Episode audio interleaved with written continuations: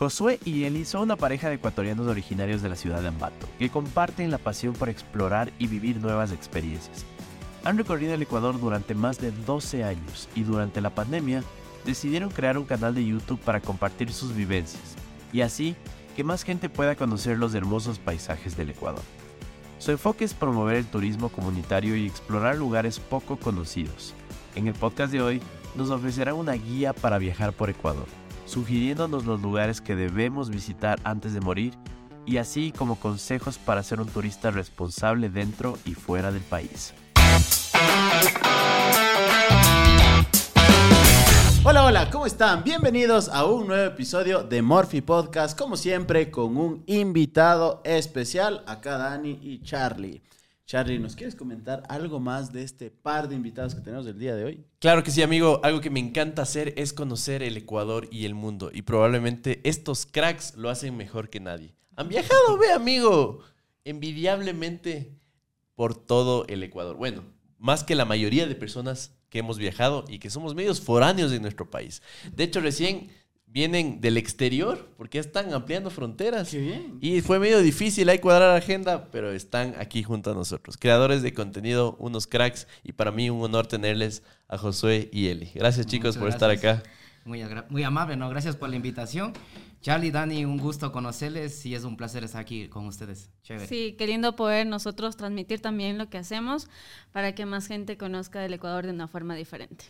Oigan, y José y Ele, para la gente que no les conoce, ¿cómo se presentarían? Háblenos un poco más de su experiencia en su canal de YouTube, de Facebook, por favor. Bueno, nosotros en sí, para el mundo, somos viajeros. Viajeros en todo el sentido de la palabra. Explorar, conocer, hacer amigos, nacionales, extranjeros. Somos viajeros, creo yo. Viajeros es la palabra. Sí, tratamos de incursionar en el mundo de los viajes, pero no solo para nosotros viajar, sino para que la gente viaje con nosotros y también aprenda a viajar solos. Oigan, chicos, les debe haber pasado que tienen muchos mensajes que la gente les agradece, ¿no? Por visitar no solo los pueblitos de las personas, sino también motivarles a salir de la casa y a conocer más, ¿no? Claro. ¿Cómo se siente que les den estos mensajes? ¿Y qué tipo de mensajes son los que más les llenan a ustedes? El mensaje más... Bueno, nosotros iniciamos de la pandemia. Sí, iniciamos en una temporada muy crítica para muchas personas, ¿no? Complicado. La sociedad en sí. Una consulta, ¿cómo así empezaron a viajar en la pandemia? No, comenzamos a viajar ya hace 12 años. Ah, ya, perfecto. Pero comenzamos YouTube en la pandemia. Ah, ya, documentarlo. Sí, perfecto. Documentando. Muy buena época, ¿no? Sí. Entonces, uno de los mensajes, desde un principio comenzó siendo algo pasajero, un hobby, así, pero ahora ya se transforma, ¿no? Porque hay mucha gente que está atrás de nosotros, la gente que nos está viendo, que nos va siguiendo, niños, adultos que dicen, ¿y a dónde van a ir? ¿Y cuándo van a ir? ¿Cuándo vienen a mi provincia? Entonces va siendo cada vez más, ¿qué sería más? Ampliando el campo. Nosotros conocíamos solo sierra, ya luego ya tuvimos que ir a Galápagos. Tenemos que ir a diferentes provincias, ¿no? Para recorrer todo el Ecuador en sí. Sí, para mí, desde mi experiencia, ha sido muy bonito comenzar a leer los mensajes. Obviamente hay gente que te dice cosas malas y otra cosa que te dice cosas buenas, pero ha sido algo tan satisfactorio para nosotros que decimos, bueno, estamos por buen camino, estamos haciendo bien, porque cuando tú entras a YouTube tú no sabes cómo te va a tomar la gente o no sabes si vas a llegar a una audiencia o no. Hay muchos que empezaron con nosotros, incluso en pandemia, pero que no han, ya se quedaron, ya no están más. Sí. Como que han ido renovando esta audiencia, ¿no? Poco a poco. Uno de los mensajes más bestias que hemos tenido es ustedes son mis ojos y mis pies. Qué bueno. Profundo, ¿no? Claro. Entonces, un mensaje que a mí me quedó cuando leí y o sea, tú te pones a pensar y dices, o sea, que te digan eso, tienes que seguir haciendo eso. O la gente que quizás no puede. Entonces, eso es el don de que la gente viaje con nosotros. Muchos no pueden. Economía, quizá alguna enfermedad. Entonces, allá queremos apuntar a la gente que se sienta con nosotros viajando. Oye, pero dice que empezaron hace 12 años a viajar. Uh-huh. Entonces, hace 12 años ya se conocían. ¿Hace cuánto tiempo se conocían? ¿Y cómo fue que empezaron a viajar? Sí, 12 años. Bueno, lo conocí en la universidad. y en una fiesta que se llama La Mamá Negra. Bendita Mamá Negra. Gran fiesta, ¿no? Bendita Mamá Negra. Entonces, él tenía el feeling de la familia que antes, no sé si ustedes pasaron por eso, que cogían un bus y se iba toda la familia de viaje a algún lado. Entonces, nosotros también tuvimos esa época de que cogía a mi familia, nos íbamos y comenzábamos a viajar, mis primos, tíos, íbamos siquiera unas 50 personas en un bus. Entonces, él también tenía eso de que viajaban así la familia y creo que desde ahí nace o parte esto de que nos gustaba viajar. Él ya antes mucho más, porque él empezó a hacer senderismo desde los 12 años. Desde los 13 años. Entonces, montaña. Él ya tenía como que ese feeling y yo tenía eso de que viajar y conocer algo así. Entonces, a partir de eso, llegó Facebook. Yo sabía de Facebook, que había fanpage en ese tiempo. Y bueno, obviamente no es ahora como fanpage, como ahora, antes. Entonces, empezamos a decir, hacemos fotografías, pero ¿dónde las ponemos? ¿O qué hacemos con esas fotografías? Las fotografías las tomaban para ustedes, supongo. Claro, ¿no? Sí, entonces decíamos, qué bonito volcán, comenzamos a tomar, pero decíamos, ¿dónde montamos tantas fotografías que tenemos? Entonces, ahí empezó la página. Y lo pusimos, no me acuerdo el primer nombre, la verdad, pero lo pusimos Paisajes de Ecuador o algo así. Y luego pusimos Ecuador y sus paisajes, porque identificábamos que Ecuador, nuestras fotografías eran paisajísticas. Entonces, por eso fue el nombre. Le dieron la vuelta. Ajá. Wow. Oye, pero y en todo este camino, en todo este descubrir precisamente el Ecuador, ¿cómo fue que decidieron ahora sí lanzarse a la aventura de YouTube? Porque mucha gente lo que nos dice es, sí, videos nomás son. Claro, no. Sí, es fácil. No. Para usted, señor hater, que está ahí, porque yo sé que siempre me ve. Vamos a decirle, y es un comentario que llega de los haters y de la gente que por ahí no conoce, pero ¿cómo así decidieron hacer videos de su pasión, pues, del viajar? Claro, nosotros justo nos cogió la pandemia. Creo que empezó la pandemia el 17 de marzo, si no me equivoco.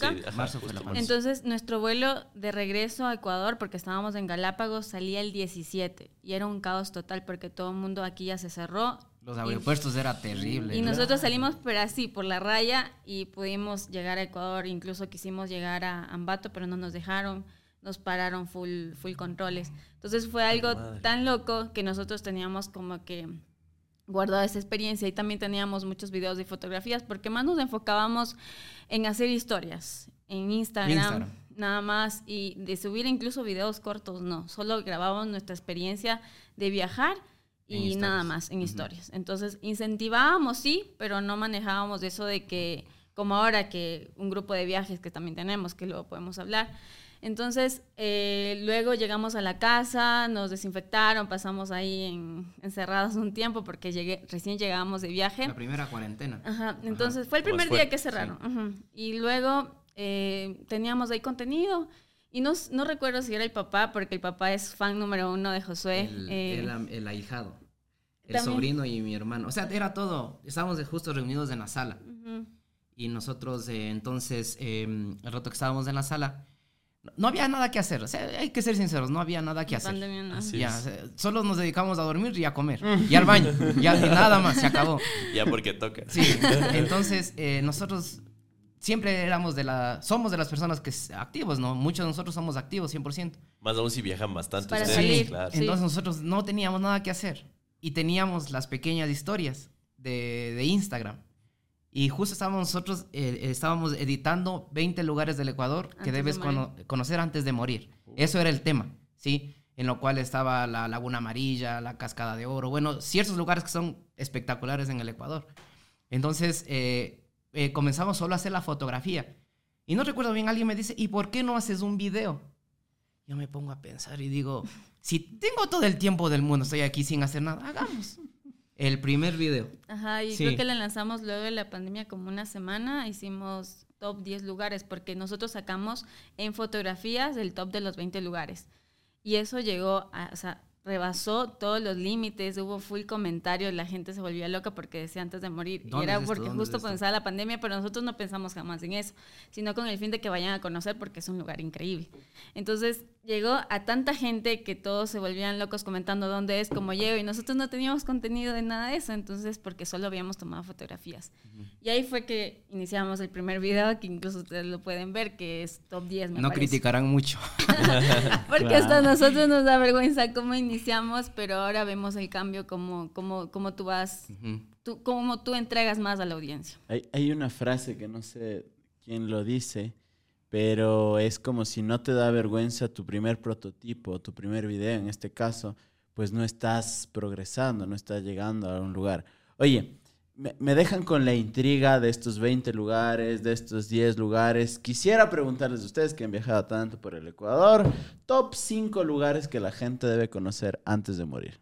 Y antes de que respondan eso, Dani, creo que los chicos son los culpables de promover que la gente se descargue historias y haga videos. No. Hay un montón de canales ahora que se dedican a bajar las historias, han visto, de los influencers, y crear videos. Sí. Pero bueno, ustedes hicieron con su propio contenido. Saludos para la gente que baja en TikTok. Y saludos para los suscriptores. A ustedes sí les amamos, amigos. Si están viendo en televisión, agarra el teléfono un ratito y ponga suscribirse. Que eso nos ayuda a nosotros como creadores de contenido. No saben cómo. Nos ayuda por el algoritmo para que más gente se entere. Pero ahora sí, vamos. Top 5 de lugares que la gente tiene que conocer en el Ecuador. Claro, viene un gringo y se quedó, una semana, 15 días, presupuesto ilimitado. ¿A dónde se iría? Hagamos una cosa, dejémosle en 8 lugares. Cojamos 2 por región. Ya, bueno, ¿te parece? Me encanta. Ya, Eli comienza con la costa, yo digo sierra, Eli oriente y Galápagos. Vamos a ver diferente perspectiva. Perfecto. Bien, excelente. Vamos ahí. Bueno, de la costa yo creo que Los Frailes es un top que la gente... Aunque es difícil para la información y todo eso, pero es un top que sí deben conocer. Y también creo que ¿cómo se llama? No me acuerdo el nombre de la playa. La Isla Salango. ¿Isla Salango es? No, es la Isla de la Plata. Isla de la Plata. Ah, Isla de la Plata. Ese dice que es Galápagos Chiquito. Uh-huh. Sí. Qué cool. ¿Y qué es lo que te impactó de estos 2 lugares? ¿Por qué están en tu top? Por ejemplo, Los Frailes. ¿Qué es lo que te... Los Frailes porque es un relax total, es una playa tan transparente, tan linda, es justo un encañonado hermosísimo y aparte es un parque nacional. No hay basura, no hay vendedores. No hay nada. Tú y la playa. Claro, es hermoso. Qué chévere. ¿Y la isla? ¿Esta Isla de la Plata? La Isla de la Plata porque es el Galápagos Chiquito. Nosotros, una vez nos criticaron en un video porque nosotros le nombramos el Galápagos Chiquito. ¿Pero por qué? Porque... Si tú no tienes o no sabes cómo ir, ese es igualito, o sea, es idéntico. Entonces yo creo que es un lugar para conocer. Claro, qué cool. Mucha gente no tiene la posibilidad de ir a Galápagos. Entonces, con poco dinero se puede hacer la Puerto López y la Isla de la Plata. Puedes hacer snorkel, ves bastante fauna marítima. Entonces es... ¡Ay, qué cool! Ah, ¿Y dónde están? ¿En qué provincias están estos 2 lugares? En Manabí. Uh-huh. Manabí. Los 2 están en Manabí. ¡Qué lindo! Y si algún serrano quiere desplazarse allá, ¿cómo se podría movilizar? ¿Cuál? En bus. Puedes llegar en bus tranquilamente. Sí, en bus. Ahora también sale alquilar carros muy, muy barato aquí en Ecuador, entonces también pueden alquilar. De aquí a Manta, la ruta más... De aquí a Manta, de ahí sí abaja Puerto Cayo, llega a Machalilla... Y Puerto López. Machalilla, Puerto López, una media hora. Ahí está cerquita todo. Ahora, vamos por los lugares de la sierra ecuatoriana. Mijo, y sacado el sombrero, la Laguna Amarilla. La Laguna Amarilla. ¿En dónde queda la Laguna Amarilla? Claro. Es espectacular ese lugar. ¿En dónde queda? Eso queda en la provincia de Chimborazo, en el Parque Nacional Sangay. Es una laguna que, o sea, no todo el mundo puede llegar. Sí. Llegan los elegidos, como digo yo. Sí, y ojo, la gente que nos está viendo, si es que ustedes gustan practicar el deporte, que es de senderismo, alta montaña, no utilicemos los animalitos, ¿sí? Nosotros, si es que subimos a la montaña, es con nuestro propio mérito, no alquilar caballo para subir, sino tú llevar tu peso y que valga la pena la subida. Y no botar basura, eso sí, ojo, no botar basura. Laguna Amarilla, porque es totalmente un sendero de tiempo corto, 5 horas. Máximo hasta 9 horas. Wow. Sí, según el lodo. ¿Sí? ¿En cuánto irá Cariglo? 5 minutos. una hora. ¿Saben quién es Carlos? Sí, sí. Sí, claro. Carlos, sí. No, sí, es un loco. Sí. Pero bueno, entonces un trayecto de 5 horas y de subida prácticamente. Claro, subida. Sí. Pero el trekking es fuerte. Wow. Y hay que ir preparado. Esa es la Laguna Amarilla. Es de ley en la sierra. De hecho, yo conozco, también hice un video, creo que es uno de los videos más vistos, ajá. Sí, sí. Y nosotros hicimos 11 horas, porque estábamos con un grupo bastante lentito ahí. Claro. Y un lodo, como ustedes dicen, cuando hay lodo, amigo, se puede duplicar el tiempo. Claro, fácilmente. Claro, avanzas un paso. Se te tapa la rodilla, literal. Pero, en serio, yo también creo que es uno de los mejores lugares, porque el paisaje es tan como...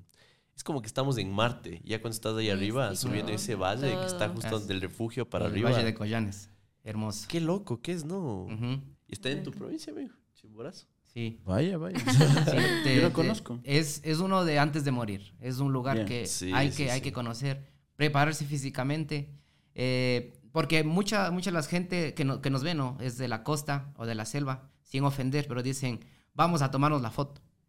Pero no saben que hay que caminar 8 horas para tomarse esa foto. Entonces, siempre analizar, ¿no? Ir preparados, ir con una buena condición física, aclimatados. Información. Entonces, con un guía, si es posible, si no conoce. Sí, porque así como la montaña puede ser hermosa, también ha habido casos de que han fallecido personas ahí. La última fue por un deslave. Entonces, hay que saber condiciones climáticas, hay que estar apto para que no pase. Uh-huh. Ir con guía si no conocen la ruta. Eso sí, ir con guía. Supe que recién pasó eso, ¿no? Uh-huh. Hace un tiempo, unas 3 semanas, un mes. Ya, ¿y qué es lo que pasó? Mal clima, llueve mucho y hubo un deslave. Y justo, y lastimosamente, y era guía, o sea, sabía de la montaña. Y lastimosamente falleció el señor. Entonces también joven. Hay que investigar también los meses, ¿no? Sé que cuando tú que debes saber más en tema de andinismo, hay meses en el año que el clima tiende a ser mejor, ¿no? Claro. Entonces es mejor viajar. Sí. En noviembre, diciembre, enero. Perfecto. Sacado el sombrero. Asfalto en la montaña. O luna llena también es muy buena. Luna llena también es excelente para hacer así. Excelente clima. Oye, fuimos por Laguna Amarilla en la provincia de Chimborazo. Visite provincia. Por favor. Sí. Siguiente. Las termas de Kunuyaku o la Cascada de Oro. Es bellísimo igual, güey. Ya, ¿y por qué? ¿Qué es lo que cuál fue tu primera impresión cuando llegaste a este lugar? ¿Y qué tiene de novedoso? La cascada es por la piedra, es amarilla. Ya. Entonces, asimila a ser oro, ya, pero no es oro. Ya. Es en sí el mineral. No sé si es el hierro. Por eso se vuelve amarilla. Yeah. Entonces, una cascada amarilla, ya imagínate, en el páramo. Y tú caminas 5 minutitos y tienes aguas termales naturales. Wow. Nada de cemento, solo sino tú estás y ahí está la tierra. Y vos te metes en la tierra. ¿Se metieron? Claro. ¿Qué tal? Riquísimo. Claro. El clima frío y temperadito. ¿Y por qué no tomándote una cervecita helada? Ya imagínense. Claro, el paraíso, ¿no? Sí. Eso está en la Reserva Ecológica Los Dilinices. Se entra por Lazo. Ajá. Bien bonito el lugar. Qué interesante. Qué loco. Yo la verdad, no conozco ninguno de los dos lugares. Compromiso de año. Sí. Ir a conocer estos lugares. No es... ¿Por qué pensé que ibas a soltar Quilotoa, por ejemplo? No. Sí, es que mira, sí, exactamente. Ponte, nuestro lema es Ecuador y sus paisajes descubriendo nuevos lugares. Wow. Entonces, no queremos irnos a lo que ya está explotado. A lo que ya tiene. Baños está explotado, el Quilotoa está explotado, el centro histórico ya es visitado. Entonces, tratamos de ir a esos lugares que están como que ocultos. Y diga la gente, el ecuatoriano diga, ¿y eso? ¿Habrá eso en el Ecuador? Pero como dices tú, me encanta que expongamos esto, pero como todas las bellezas naturales, a veces el ser humano tiende a destruirlas, ¿no? Entonces, si vamos, me encanta que hayan reforzado... No utilizar animalitos y no botar basura, ¿no? Sí, sobre todo. Y también fogatas conscientes. Ya, sí, fogatas en lugares que estén específicos. Si dice no hacer fogata, respetar eso. ¿Por qué razón? Hay mucha gente que no tiene idea. Hacemos fogatas, pero no tiene idea de qué es lo que puede pasar. Una sola chispa se puede hacer pedazos de hectáreas de pajonal. Y el pajonal en sí es uno de los principales para nosotros tener agua. Claro, qué loco, ¿no?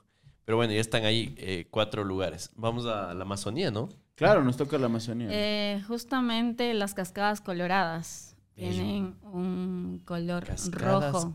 Coloradas. O sea, tienen un río, es un río caudaloso con cascadas y son de color rojo. Y es rojo, o sea, el agua es roja. O roja. Sea, en Ecuador hay cascadas de todos los colores. Sí.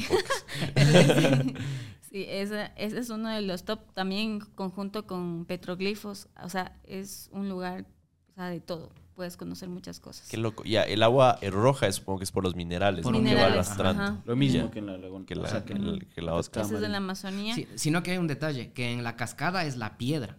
O sea, el agua es transparente, pero la piedra es la que está amarilla. Okay. En este lado, el agua es roja. Es roja. Ah. O sea, y es bestia. ¿Por qué? Porque tú ves la selva verde y lo contrastante del rojo en el río. Claro, pero no es por la misma razón que el Machángara es blanco, el río de Quito. Ese es por los químicos y la claro, sociedad. Ah, claro, no, imagino. Terrible. Aquí es rojo por condiciones naturales, ¿no? El mineral. Me parece que es el níquel, que es el que tiene ese color, yeah, sí, y, en el lugar. ¿Y se metieron a esa agua? No, en esta ocasión no nos metimos, pero sí tomamos. Nosotros somos de las personas que a ver qué te puede saber? Pasar. Si nos morimos, no tomen. Si no hay siguiente video, ya saben. Sí, tratamos de eso nosotros, de experimentar para darles a conocer a quienes nos ven. En frutas silvestres o plantas. Porque claro, sí hay algunas plantas que son venenosas. Claro. ¿No? Ya nos van a contar alguna experiencia por ahí si es que han tenido, ¿ya? Y la otra es... solo una consulta, ¿cómo llegas allá? Eso es en Limón Indanza, igual tienes que contratar un transporte, ajá, uh-huh. Y luego sí dirigirte con carro porque no hay ruta casi como para allá adentro. Más o menos de Macas unos 45 minutos al sur, provincia de Morona, Santiago. Uh-huh. Igual sí tenemos un video en YouTube, si le pueden ver. ¡Qué cool! Listo, chicos. ¿Cuál es la otra? El otro es el Gran Cañón, que igual fue un lugar muy bonito, que igual nosotros también lo dimos. El Gran Cañón, no es el de Estados Unidos. No. el Gran ecuatoriano. Cañón ecuatoriano. Ese también fue un lugar muy bonito, tiene una cueva y por dentro de la cueva entra el agua y luego sale aparte como una piscinita. Es muy bonito, es un sendero, ahora ya informativo, que... Justo como nosotros vamos a los lugares y lo bueno de eso es que como que les decimos, usted tiene esto, dele a conocer, hágase esto. Y luego vemos que van implementando en muchos de los lugares que hemos ido, ya hay zonas donde hay un guía local o hay personas de la comunidad que ya se organizan para poder llevar a la gente. Entonces, poco a poco siempre se van dando a conocer los lugares. Wow, qué interesante. El lugar es en... Napo. Napo. Provincia de Napo, Cantón Archidona. Ya, entiendo que la mayoría de estos lugares igual no es que necesites mucho presupuesto, ¿no? Más del desplazamiento. Sí. Y si eres de la persona aventurera, tu carpita, tu fogatita con tu comida que lleves, suficiente. Claro. Y la buena onda. La buena onda te lleva a donde quiera. De hecho, los chicos son tan buena onda que nos trajeron un vinito. Muchas gracias, chicos. Vino ecuatoriano, ¿no? El último Inca, vino de Mortiño. Ya nos vamos a tomar más lueguito. Atención, se viene. Para sacarles los tips de viaje. Claro. Para la gente que no sabe, estamos grabando eso de del mediodía, así que vamos a hacer un esfuerzo. Sí, no sé. Tristemente.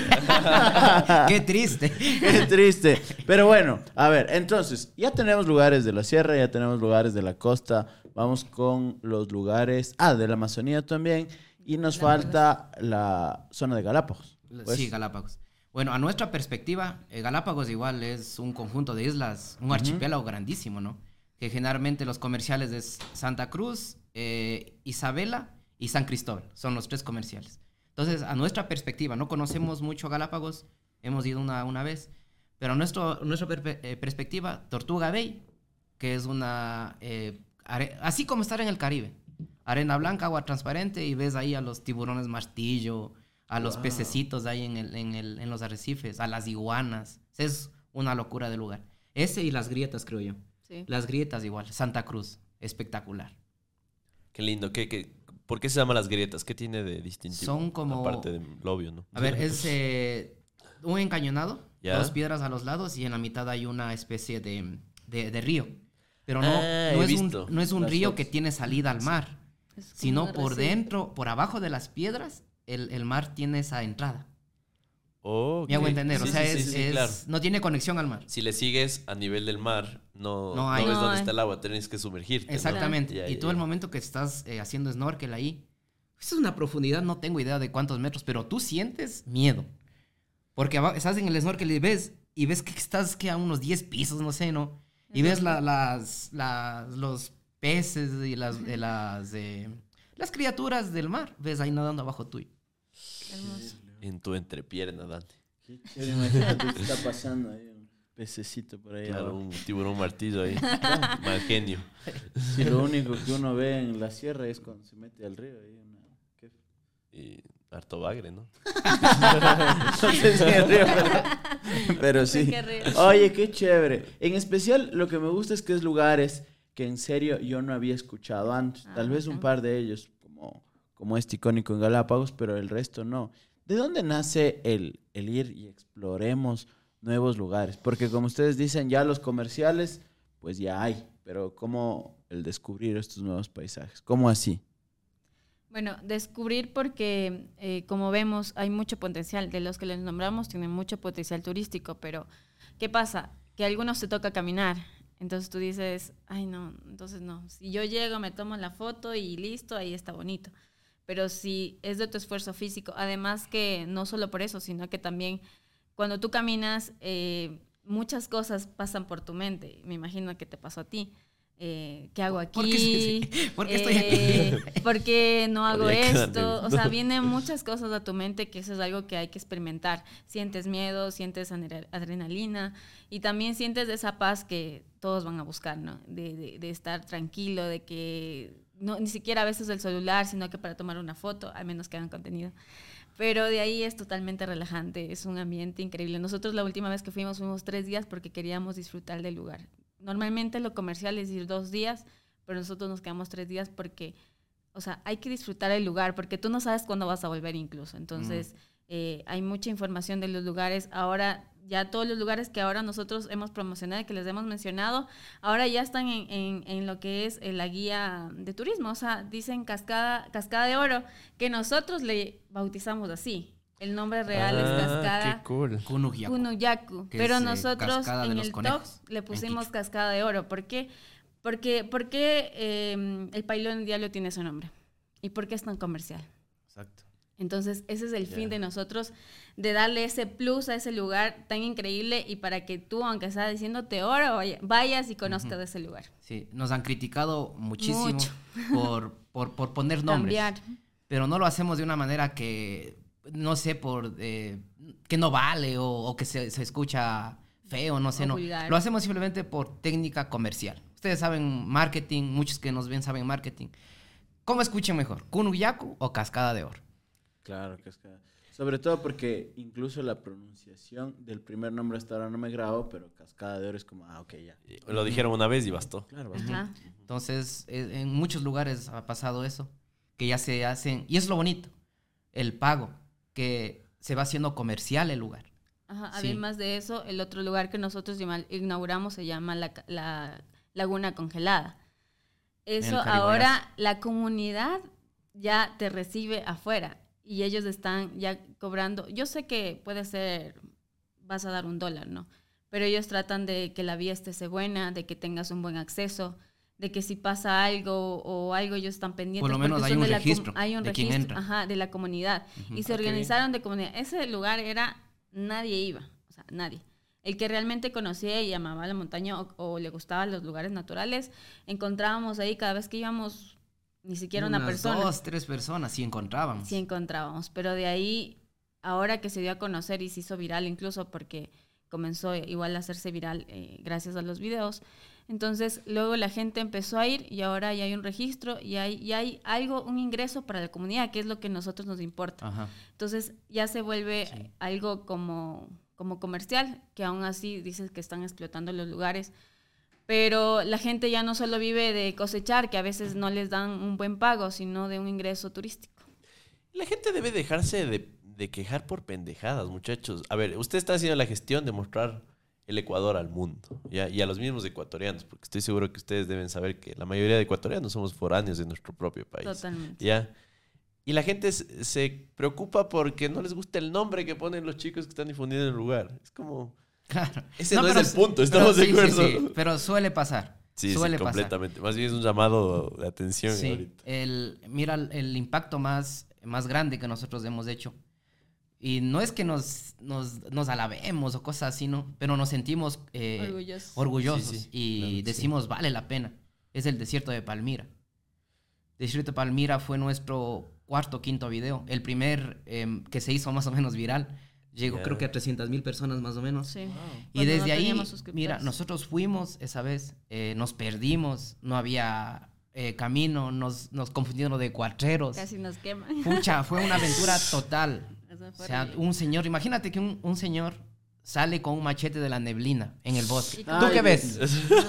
Diosito, ese día fue una aventura. De terror. Aventura. Fue de terror, para mí fue de terror porque nosotros ya nos... Porque justo íbamos en la vía y iba una persona llevando sus ovejitas. Entonces, le topamos, o sea, nos vio el carro la señora. Y luego otra vez le topamos a la misma señora... Y pensábamos que le queríamos robar porque era justo como para caer la tarde. Ese como tiene cara 5. De ladrón. Y la señora luego nos vio otra vez y le preguntamos algo. Entonces ella pensó que le queríamos robar porque teníamos como que el carro se veía un poco grande y pensábamos que queríamos robarle las ovejitas. Entonces la señora del susto va y le avisa a su esposo. Y su esposo sale con un machete porque él justo estaba haciendo leña. Diosito. Y fue algo terrible. Yo cogí el carro, me fui y todos nos lanzaban. Me dejó abandonado a mí. Te prometo. Nos vemos. Te juro. Bueno, gracias. Nos fuimos con un pana y mi prima. Fuimos a descubrir el lugar. No sabíamos dónde era. No había información, no había nada. ¿Y cómo les llegó la información, Pedro? Porque un pana nos dijo, aquí dicen que hay unas dunas de arena. Y ustedes, claro, es como que se les prendió el foco y dijeron, vamos a buscar. Era como a las 2-3 semanas que fuimos para allá en busca de las dunas de arena. Claro, porque para la gente del sector, yo he ido varias veces a Palmira y es algo conocido, pero ahora el desierto de Palmira. Claro. Ya, sí. Algo que la gente se había acostumbrado, pero recuerdo que en efecto le dieron la vuelta y las dunas y comparar. Y creo que en eso tienen mucho mérito porque le hacen... de un lugar que no parece un lugar bonito para ir a visitar, un lugar atractivo. O sea, le dan ese giro comercial. Claro. Pero bueno, cuéntenos, ¿qué más pasó ahí en esta experiencia de viaje? Bueno, Eli y mi prima nos votaron, porque nosotros, mi pana y yo, o sea, bajamos, según nosotros, ¿no? A ver, justo estaba neblina, era a las 5:30 de la tarde. Hora perfecta para los cuatreros, ¿sí? Entonces nosotros salimos, a ver, ¿dónde estábamos, loco? No se veía ni madre, no se veía nada. Ya frío. No teníamos dónde acampar. Estábamos perdidos. Y escuchamos el carro ñen. Y dijo, hijo, ¿qué pasó? Y ahí le veo al señor, pues. Y nos botamos nosotros porque no sabíamos cómo actuar. Y nos botamos de barriga al cantero de papas, loco, escondidos ahí. Hasta ver qué pasa. Y luego ya se unió la gente. Y yo digo, a veces la gente puede confundir y puede actuar mal. Claro, sin saber qué es lo que pasa. Ya puede actuar mal. Claro, pueden gritar ladrón y estás jodido. Estás en tu celular ahí viendo una historia. Sí. Entonces yo cogí el carro, me aloqué porque dije, nos viene a atacar porque yo veía así y veía con el machete, o sea, el machete. Claro, la Eli dijo, de terror. Claro, la Eli dijo, es mejor regresar 2 que 0. ¿No? Matemática simple. Fue lindo mientras duró. Fue literal, porque yo digo, hasta que ellos se suban, el señor ya venía. Incluso yo me cogí, me di la vuelta, y di el retro, y el señor, que el señor del machete coge, y ellos tienen la costumbre de tener a los lados los pinos rotos, por si acaso les roba. Entonces, me botó el pino para yo no poder cruzar. Pasar. Entonces, ¿qué no me va a dar miedo? Yo cogí el carro y dije, no, nos vemos. La comunidad era... muchas de las comunidades son organizadas. Claro. Algo que está pasando, te cierran las vías de toda la comunidad. No puedes salir por ningún lado. Es lo que le pasó a la Eli. Y nosotros, yo me acuerdo, caminando por una media hora, 45 minutos. Camina, no se veía ni madre, nada. Ni siquiera sabías en qué dirección. No sabía nada, no sabía. No se veía, o sea, no loco, o sea, en serio estuvo... Yo ya estaba, era 6:30, ya 7 de la noche. Yo parado en una escuela y a ver qué está pasando, porque no encontraban a nadie de la comunidad, nada. Y luego le veo a la Eli llegar, pues, ya con la comunidad. Brazos ahí. Es que luego nosotros veíamos ya una persona, parecía que era el presidente, si no me equivoco, y le digo... Y fue mi prima la que me dio eso de que corre. Me dice, no, nos van a quemar, nos van a hacer. Y yo cogí el carro y usaba desesperación, me fui, porque si alguien te presiona, tú reaccionas, ¿no? Claro. Entonces cogí la vía y luego decía, pero ¿a dónde vamos a ir? ¿Qué vamos a hacer? ¿Les vamos a dejar a ellos? ¿Qué hacemos? Entonces ella dice, justo pasó un señor y digo, mejor regresemos, le preguntamos al señor porque se veía que estaba caminando. Y ahí fue que le pregunté y me dice... Y luego increíblemente, el señor que creía que nos iba a atacar estaba ahí. Y nos dice, no, pero si yo solo salí a preguntar a ver quiénes eran. Y claro, no digo, totalmente. Es que usted salió con un machete y nos dio mucho miedo. Por eso fue que cogimos el carro. No, es que vinimos a buscar... Ahí dijimos, venimos a buscar unas montañas de arena o esas cosas. Nos dice, ¿qué es eso? O sea, no sabían ni ellos lo que tenían ahí. Ni la comunidad no sabían. Y justo nosotros seguíamos preguntando, digo, pero son unas montañas de arena o son unas dunas, porque el letrero antes decía hay dunas de arena, pero nadie le tomaba en cuenta. Entonces, no había ni dirección ni nada, o sea, no había vía. Recién armaron la vía hace unos 2 años, que ahora tú puedes entrar directito y están las dunas de arena. Entonces, el señor dice, el niño dice, sí, yo sé dónde es. Entonces ahí hicimos pacto con los niños para que nos lleven, porque ellos han sabido ir a jugar allá, a resbalarse. Entonces ellos nos dicen, sí, yo conozco, yo sé. Dice, ya bueno, hay que les lleve a ellos y ahí van cómo llegamos. Y fue increíblemente que llegamos, pero fue algo tan... Sí. Pero ya llegaron en la noche, entonces. No, al siguiente día. Mira, el mismo señor que nos... O sea, a mí también me asustó, sí, hay que ser sincero. Sí. Ahora que ya tenemos más experiencia con las comunidades, ya sabemos. Pero en aquellos tiempos todavía éramos... guambritos para... Ya no hay que esconderse en las papas. Bueno. No. Primer consejo, no tirarse de pecho en las papas. No, fue caótico. Sí, el mismo señor nos dio un lugar para poder acampar. Una posada, sí. Sí, él nos acolitó con agua. Entonces ya dijimos, ya fresco. Al siguiente día nos levantamos... Que así empiezan 6, las mejores amistades, ¿no? Don Juanito. Y ahora ya es pana, Don Juanito, sí. Ya. Es a las 6 de la mañana nos levantamos con los muchachos, los niños, y ellos nos llevaron al lugar. Pero igual... Tramo fuimos caminando, ahora ya vivía. Antes era caminando. Ya no hubo neblina, les hizo buen clima. Sí, buen clima el siguiente día. Estaba bello. En la mañana. Bello, no había nada de gente. Húmedo la arena con el bosque. Tú que te gusta la fotografía, full contrastante, arena, los pinos y el cielo celeste. Impresionante. Qué lindo. Sí, y de ahí nosotros volvimos a los 2 años y mira, la comunidad Galte Laime, que se llama arriba, ya tenía un ingreso económico. Y abajo la comunidad Palmira tenía otro ingreso económico. Entonces ahí nosotros nos íbamos dando cuenta, mira, valió la pena tirarse de barriga en las papas. Sí, o sea, ustedes tienen una historia súper chévere.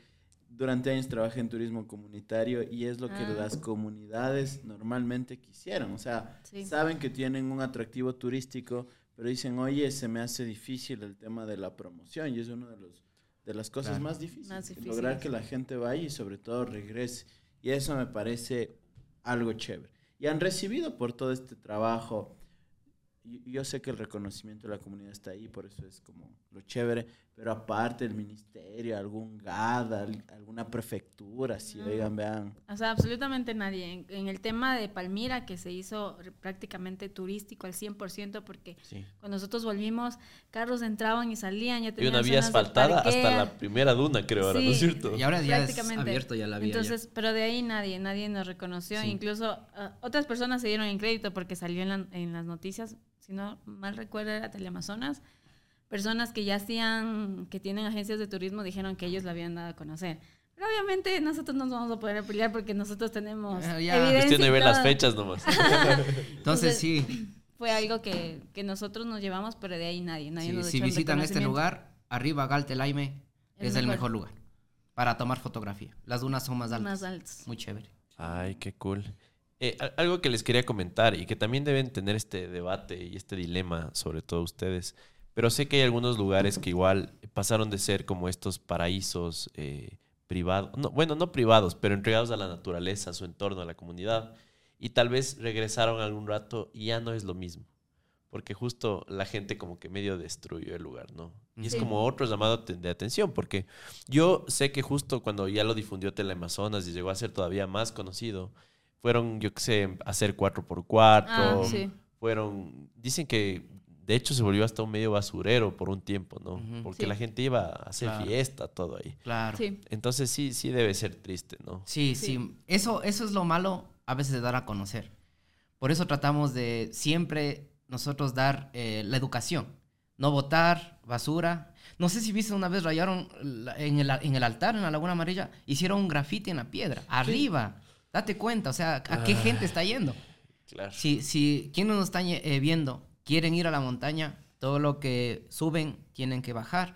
Porque a veces llevan 1 litro de agua y botan el plástico. ¿Por qué no cogen, claro, eso que pesa nada? Ponen en la maleta y bajan. Tanto peso. Suban por amor a la naturaleza, no por la fotografía. Bajen su basura, no utilizan los animalitos, no rompan las plantas, no den de comer a los animales, a la vida silvestre. Todo eso hay que cuidar porque, si no, ¿qué queda? Para luego, ¿qué queda? Claro, no, normalmente pasa en el Chimborazo también. Que la gente sube y puede subir en auto hasta el primer refugio. Y luego puede subir hasta el segundo caminando, pero la gente sube y en el trayecto, en algunas partes ya ves. Es una cosa súper chévere, es un trayecto súper chévere, pero que se ve a veces como tu experiencia cambia, ¿no? Sí, uh-huh, claro. Obvio. Oye, y una vez dicho esto, Eli, Josué, nos comentan que no hay apoyo de nada. Y eso no es algo que nos sorprenda, porque ya llevamos algunos años en esto. Pero ¿cómo es que financian tanto viaje?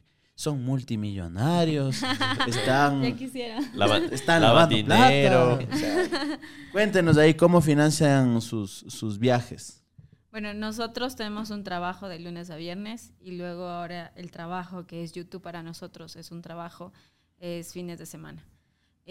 Somos vendedores y desde ahí financiamos porque queremos, o sea, no dejar una cosa por otra porque siempre hemos trabajado en esto y esto es como una pasión y luego ya es un trabajo, pero sí, de ahí financiamos todo lo que hacemos. Eso, además, también a veces ayudamos a los artesanos compramos y vendemos, me hago entender, ahí, ropa, cualquier cosita de los mismos artesanos. ¿Ya? Entonces también nosotros ganamos algo en el cruce, se puede decir, y de igual manera a veces hacemos viajes, ¿ya? Más que todo para la gente extranjera, que a veces nos dicen de Estados Unidos, turismo, ¿qué, claro, puedo visitar? ¿Ya? Me hago entender, entonces damos un presupuesto y también nosotros como liderar o guiar también tenemos un ingreso. Si ustedes pudieran vivir solo de eso, ¿lo harían? No sé, la verdad es que no sabemos, porque tú no sabes lo que tienes ahora a un trabajo fijo, no, claro, sabes qué puede pasar, ajá, entonces sí, yo creo que mientras podamos seguir trabajando, mientras podamos seguir grabando YouTube y mientras podamos emprender igual, o sea, claro, seguir hay trabajando, que patear por todo lado. Claro, uh-huh. Hoy está de ser caseros, pues, vecino compra vecino, como diría un amigo por ahí. Pero algún día está de ser una aventura en conjunto. Claro, claro. Entonces hacemos el gasto ahí. Sería genial. Claro. Así que comience como, oye, me contaron por ahí que hay esto de acá. A ver, vamos ahí a meternos a la aventura. De hecho, recién... Bueno, estoy pensando ya en un par de videos que puede ser. Pero ya les comentaremos luego. Si ustedes ven luego alguna collab entre nosotros, vayan, denle like. Apoye, por favor, a la gente que ya, claro, escuchan. Que sí. ¿Cómo pueden apoyarles a Josu y Eli? Oye, digamos que entonces no son multimillonarios, no lavan plata, tienen su trabajo normal y así financian sus viajes. Sí. ¿Qué tips de viajero le pueden dar a la gente? Sí, cosas, y cosas que partan de su experiencia, ¿no? Que tal vez tuvieron algunos errores y aprendieron de eso y ahora ya saben, ¿no? Aquí en el Ecuador. Sí, empecemos con el Ecuador. Ajá. Primeramente, ¿a qué región vamos? Con saber a qué región vamos, sabemos qué tipo de ropa llevar. Okay. A ver, vamos a la selva y yo no sé, ver qué clima, tantos grados hasta tantos grados. Entonces tú según eso ya vas viendo qué ropa llevar, qué dificultad tiene el camino. Entonces más que todo analizar antes de meterte al ruedo. Claro, por ejemplo, digamos que vamos a la Cascada de Oro, ¿ya? ¿Cómo hay que ir para allá? Ropa de media montaña está bien. Chompita, pantalón exterior puede ser. Eso sí, zapatos de trekking o las 4x4 donde quiera. Botas de caucho, sí. Sí. De ahí es fácil llegar. Ustedes cogen un bus a la parte de Lazo. Incluso hay un bus en plena parada que te lleva hasta un sector y ahí pues ya hay muchas personas que emprenden en esta zona y que te ayudan. Todo está señalizado, es una vía abierta y ya mucha gente ya, si tú preguntas, ya sabes a qué vas a ir porque ya es un lugar que ya gente que sí va. Ah. Además puedes llegar tu atún, tu fideo. El atún que nos falta. Fácil, no te mueres de hambre, fruta, frutos secos y listo. Yo creo que gastarás supongamos que vas desde Ambato hasta allá, gastarás unos, por exagerarte, unos $5. Wow. Es bastante asequible, ¿no? O sea... Claro, porque la gente, y eso me ha tocado vivir a mí con mi familia, a veces con algunos amigos, es no quiero salir porque voy a gastar demasiado dinero. No tengo dinero. O sea, a veces sí me preguntan a mí, porque hasta ahora he tenido la bendición de conocer 10 países y me dicen como, oye, ¿cómo haces? Y es como con este tipo de tips, de que claro, uno cuando viaja, sí viaja chévere, pero también lo que la gente no ve es que a veces uno lleva atún para comer. Pues. Exacto. Atún. Como es esa atún, pero en Cancún. ¡Ah! A mí me pasó. Uno de los peores lugares que he visitado, la verdad, no por la ciudad como tal, sino porque, aparte de que era muy caro, la gente era como que pensaba que todo mundo que iba allá tenía plata. Y es como, dijo, no. Pues, ¿cómo te digo? ¿Cómo te explico que no quiero ir a conocer otros lugares? Pero bueno, digamos que el primer tip es saber a dónde vamos, consultar el clima en Google Maps, un poco ahí en alguna aplicación y preparar su maleta para... altura, para todo eso. Ajá. Para altura, para saber si tiene frío o no. ¿Cuál podría ser otro tip de viaje?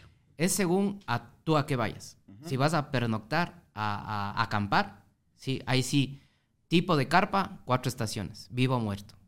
Te vas a invertir de 100 a 150, pero algo que te va a valer. No las... Sin ofender a la gente que tiene las carpas de playa, ¿no? La de playa es para la playa. A veces vemos en el altar carpas de playa. Entonces sí decimos, no van a disfrutar. Los del graffiti han de ser. No van a disfrutar. Más van a pasarle mal. Sí. Entonces, ¿qué tipo de carpa? Unos buenos bastones de senderismo, gorrita. O sea, ahí ustedes tienen que analizar, ¿no? Pero buena carpa, un buen sleeping y un aislante o colchón inflable... Y eso creo que es una inversión para toda suficiente. La vida, si es que les ahora gusta. Ahora que dices sleeping. Suficiente. Cobrarle a Cham, me dio un sleeping. Ah, es cierto. Que la dejó en el cajón 6 meses, creo. Vaya. Bien que me hacen acuerdo. Gracias a Josué y Eli Cham, si estás viendo este video.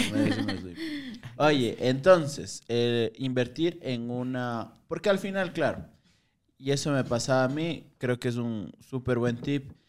El invertir en un buen sleeping, porque claro, va a ser tu cama algunas veces, y así claro, como te compras un buen colchón para dormir, debes comprarte un buen sleeping. Entonces, sí, un buen material, y en eso sí haces una inversión, porque más o menos un buen sleeping te puede costar $100, pero una noche en un hotel, una noche te puede costar eso. Sí. Entonces, claro, preferible invierte en esa vaina. Claro. Muy bien, me parece tipsazo. Sí. ¿Qué otro tip le dan a la gente para que pueda...? Yo creo que es igual, no tienen... Bueno, aquí no se utiliza tanto el autostop, pero nosotros sí hemos intentado... Cuando iniciamos nos pegamos una mochileada de la sierra a la costa. Ay, qué cool. Íbamos autostop en bus, es jalar dedo, ¿no es cierto? Ya, hacer dedo. Jalando dedo. Y pudimos financiar un viaje largo pero con muy poco presupuesto, porque ahí sí no teníamos ingreso más que lo que nos daban para la universidad. O cosas así, entonces sí es bueno. O sea, y hay hostales, hay personas de intercambio que te reciben unas aplicaciones que se llama Couchsurfing, por ejemplo. Claro. Ellos te reciben, entonces tú te ahorras de eso, y así como tú recibiste, también pues recibes el pago de recibir gente. Yo conozco la aplicación, pero háblame, ¿has utilizado esta aplicación? ¿Cómo ha sido tu experiencia? Sí, que se llama Couchsurfing, ¿no? Que es básicamente ir surfeando entre camas. Sí. Yeah. Sí, bueno, yo tuve la oportunidad de probarla aquí en Quito, cuando vivía yo en la costa, la probé en Quito, y hay una comunidad, incluso hay redes de WhatsApp, Facebook, que realizan aquí en Quito, más que todo, en Quito y Guayaquil. Entonces, yo sí la he probado, y como sí he recibido gente, o sea, te ven tu historial, ¿no? Tú dices, si te fuiste con esta persona, es como algo que no puedes borrar. Decir, sabes que esta persona me maltrató, me hizo algo, no me recibió, se robó. ¿Te fue bien o te fue mal? Ajá, es algo que no puedes borrar, y si tú solicitas, va a ser mucho más fácil, pero va a decir, bueno, se porta bien, está viajando, está haciendo esto, y es muy fácil que te acepten. ¿Y cómo están los reviews de la Eli y Josué? ¿Sí están 5 estrellas? Sí. Ellas, vos fuiste a Perú, ¿no? A Perú también. A Perú ahí también ella practicó coach. Fue con una amiga. Uh-huh. Igual les fue bien. Sí. Quedó en Lima, así con gente de allá. Sí. Pero hay que saber, porque igual puede ser riesgoso. Nosotros hemos tenido, al menos cuando yo casi me hospedo con una persona que había sido en la Huacachina, esa persona había sido como que... acosador.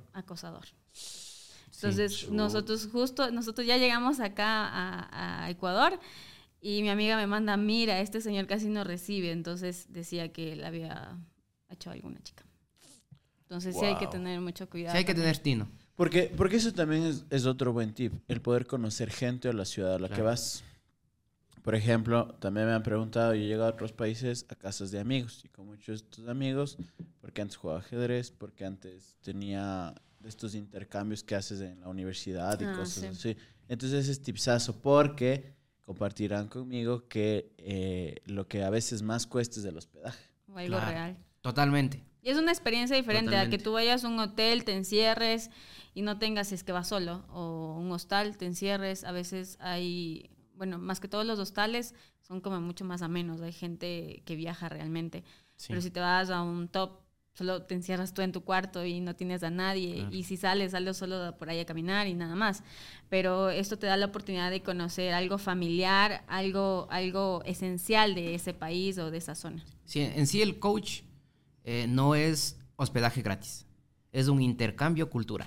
Wow. Así se puede definir esa aplicación, porque ponte, nosotros hemos recibido en nuestra casa, tenemos el cuarto de viajeros, que cuando ustedes quieran posadita en Ambato ya saben ya. Bien. Atención, se viene. Sí, tenemos el cuarto de viajeros que tenemos grafiteado de todos los continentes del mundo. Gente que pasó por en ahí. La pared con alguna firmita, pero tú grafiteado, pones, tú pones las reglas. Tú pones las reglas. Y dijeron que en mi pared. Ah, la pared del cuarto.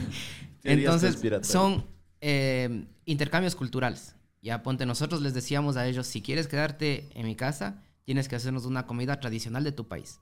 Y ahí viene el intercambio. ¡Qué chévere! ¡Ay, qué cool! Chicos, y quiero que me cuenten una experiencia de eso, pero último tip que yo les quería pedir, ¿cuál es la fuente indispensable de energía que ustedes llevan siempre? Algo asequible y que así como individuos y como pareja les encanta llevar. Creo que ¿como comida? Sí, claro, porque ya dijiste por ahí, escuché por ahí un atuncito, como que es básico. ¿Qué más suelen llevar? Es según, hemos llevado hasta arroz con camarón. Sí, mira, un chaulafancito en la montaña. Ya. Es lo mejor. Eso lo vamos a almorzar ahora. Ya. Se viene. Entonces, el chaulafán. Tú caminas, haces tu fogatita y el chaulafán calientas. Uy, qué rico. Tienes todo ahí. Estoy seguro que hay personas que están viendo este podcast pegándose un chaulafán. Ustedes son iguales. Buen provecho. O ya les dio hambre. Otra cosa.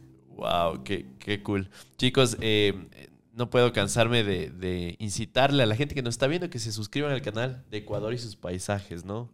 Sí. Están como YouTube, están en Facebook. También al Morfi Podcast. Si es que están viendo igual, ahí abajo los capítulos, ¿no? Que Fer los está anotando. Estos son los tips. Antes estaba justo el desierto de Palmira y así sucesivamente. Y no sé si el Will está por ahí para que nos pueda abrir este vinito también. Chicos, reciben gente en su casa. Eso está una locura. No sé si nos pueden contar alguna anécdota memorable de alguien que se haya quedado en la casa. Porque era chistoso, impredecible, alguna cosa por ahí. Bueno, hemos tenido muchos, pero con los que más hemos como pegado. Uh-huh. Ni tanto con los latinos, mira, uh-huh, sino con gente de Asia, sí. Se quedó una persona que se llama Jin. De Corea del Sur. Ese man se quedó casi 3 semanas, ¿no? Sí. Pero lo más chévere de él, el español sabía full fluido. Sí. Y se quedó estudiando en mi casa, se quedó estudiando como 2 semanas, era de italiano o francés, no recuerdo muy bien. ¿Ya? Se quedó estudiando. Pero él nos cocinaba todos los días. Yeah. Entonces lo bacán de noche, y ellos no les gusta desperdiciar la comida. Veían cualquier cosa que estaba dañando y hacía cualquier nota. Pastel de sobras. Cualquier cosa. Sí, caldo de pescado, ¿te acuerdas? Uy, cosas nos hizo hasta con patitas, porque allá es común comer las patas de gallina. Una vez nos hizo una bandeja así, nosotros todos quedamos... Yo estoy acostumbrada a comer eso. pero hay algunas personas que no, entonces como que se quedan así como que, y ahora tenemos que comer eso. Tenemos que comer. Pero fue algo tan divertido porque al final estaba rico y todos comieron. Sí. Generalmente los de Asia no están acostumbrados a beber como se bebe aquí en Latinoamérica, ¿no? Sudamérica o Latinoamérica. Entonces una vez fuimos al Tena y este joven, yo dije, tú tienes que por lo menos una vez en estas 3 semanas que te has quedado pegarte conmigo una buena joda. Y fuimos a Altena. No valió para nada. Me acuerdo clarito que el Jin se cogía la mano aquí. ¿Qué trago le diste? Como buen ecuatoriano, allá estábamos tomando el 25. ¿Qué es el 25? Es un traguito de 25 centavos. Wow. Con 3, chao. O sea, con menos de $1. Ya. Le dejas yo le dije a él, o sea, por lo menos una vez, porque él no tomaba. Yo le dije, una vez por lo menos, tienes que sentir la farra que es aquí. Claro. Ya, bueno, la cuestión que fuimos a la discoteca, chuta, el man era con chompa de cuero, la chompa no sé dónde dejaría, abierto la camisa, era una... puesto la mano aquí y puesto en la frente y dándose así en la pared. Que no le pasaba. Pero son anécdotas, ¿no? Que él, me imagino que en Corea del Sur se debe estar acordando de ese momento. Claro. Sí. Fue algo tan loco. Loco. Oye, qué buen trato, güey. Vos me cocinas y yo te chumo. Funciona bien. Intercambio cultural. Intercambio cultural. No, fue divertido. Qué chévere. Oye, pero chévere porque eso también... ayuda, y creo que el salir del país a veces o el salir de tu propio hogar te da esa apertura con otras personas, ¿no? Porque claro, tal vez pueda haber gente que no ha salido de su casa, no ha salido a otros lugares y dice, oye, recibir a alguien afuera no les dará miedo, no les dará temor de que les pase algo.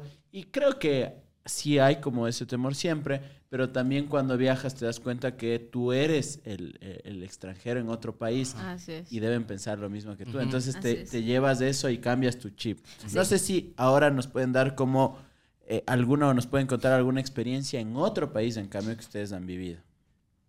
Y gracias a Will y gracias a Josu y Eli, tenemos la bebida. Y los no les auspicia, no. Nos brindaron unos vinitos que nosotros queríamos compartirles. El ecuatoriano, el mortiño. El mortiño es una... Sí, no sé si nos... No, pero si les auspicias aquí, por favor. No, sí, nos... Entonces, por favor, sí, Último Inca. Entonces en el viaje a Argentina incluso nos patrocinó. ¡Ay, qué chévere! Cuéntenos un poquito, a ver, para la gente que normalmente se pega un vino, generalmente es de uva, ¿estamos de acuerdo? Ya, así es. Este es un vino de mortiño. Sí. Ya, ¿Qué es el mortiño primero? Bueno, es mal llamado vino, ¿no? Porque de ley nos ha de criticar. Exacto. No nos critican. El vino viene de viñedo. Sí, exactamente. Ya, donde se produce la uva para hacer el vino. Viene de ahí. Pero en sí, igual sigue siendo un vino por el proceso. Exacto. Que es la como fermentación. Exactamente. Ya, entonces, ¿qué es el mortiño? Es una fruta silvestre de los Andes. Solo se produce en sur de Colombia y ecuatoriano, sí, del norte a sur. Entonces, ¿qué es lo chévere de este? Que es producido con mortiño silvestre. Wow. O sea, nace ahí. Ajá. O sea, claro, cero químicos, fertilizantes. Sí. Es natural. Qué bien. Muchas gracias. El Will nos conoce, por eso nos da copas más grandes. ¿Sabes qué es lo chévere de este vino? Que entiendo nació también como un proyecto social, un proyecto comunitario. Y ahora tiene otras variedades también. Sí, de Jamaica. Y cuando ustedes apoyan a las marcas que nos apoyan a nosotros, nos permiten y nos ayudan a seguir creando contenido. Completamente. Así que gracias, el Último Inca. Gracias a Raimi, gracias a Morfi y a toda la gente que nos permite llegar a ustedes. Josu, Eli, qué gustazo conocerles. Si ustedes nos están viendo y si están sirviendo algo, etiquétennos ahí, permítanos ser parte. Muchas gracias por ser parte de nosotros también. Y vamos a disfrutar este vinito. Y si alguien más quiere auspiciar tanto el podcast como los viajes de Josu y Eli, ya les dijimos las redes. Tip cuando viajas fuera del país. Porque hay mucha gente que en serio no ha salido del país. ¿Qué tip le darían para su primera aventura fuera del país? Bueno, antes de empezar, nosotros tenemos un grupo de viajes donde la gente, si tiene miedo a viajar, con nosotros puede aprender. ¡Ay, qué cool! Entonces, antes de iniciar eso, ¿por qué? Porque dice, no, es que no tengo dónde quedarme, es que no sé cómo ir, es que no sé cómo llegar, nos ponen full excusas y nosotros, hasta incluso a veces cuando no dicen, por ejemplo, no tengo presupuesto, pero nosotros tratamos de hasta recibirnos en la casa porque queremos que vayan y experimenten, o sea, pierdan ese miedo. Y muchas de las personas que iniciaron con nosotros del grupo de viajes, ahora viajan solos, experimentan solos. Ya les ves en otro país. Eso ya están haciendo full cosas. Incluso algunos de los que estaban con nosotros hacían contenido, pero ya les vemos libres, o sea, haciendo lo suyo sin miedo. Entonces, eso es lo que también nos encanta, que podemos, si tienen miedo, pueden unirse a nuestras salidas. O pedirnos consejos. Nosotros somos de las personas que contestamos los mensajes que más podemos. Uh-huh. Me voy a Ecuador, que puedo visitar cuando vienen extranjeros. Ahorita mismo está una chica de Costa Rica, República Dominicana, aquí en Quito. Wow. Sí, y vino desde ayer, creo que desde anteayer está aquí.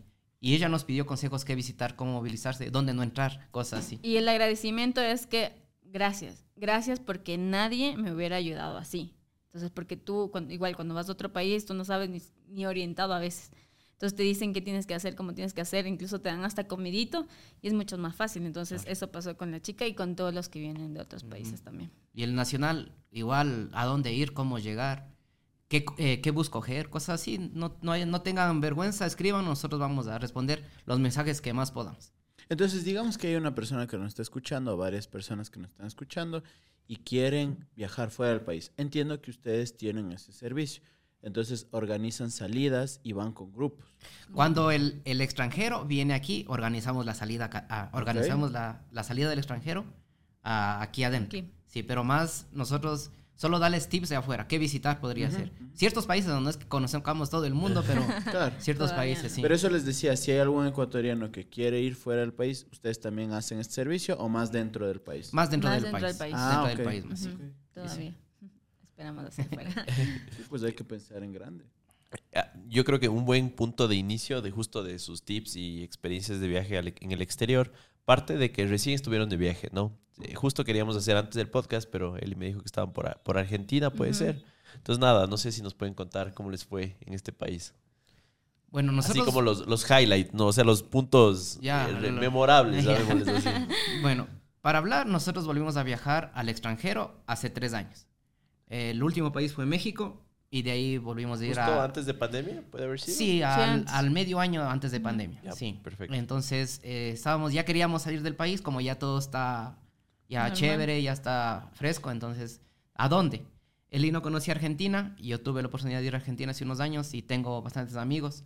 Entonces, vamos para allá. Tanto Eli que conozca, mi hermano que fue, nos enfocamos en Argentina, tanto porque ahorita está... se puede decir un poco económico, y es un país precioso. Precioso, sí. O sea, incluso tienes un punto de referencia. Puedes saber cómo estuvo y cómo está Argentina. Claro. Porque fuiste hace 10 años. Sí, es algo interesante también, chévere. Claro, totalmente. Entonces, ahorita el país está económicamente, vamos directo, jodido, ¿ya?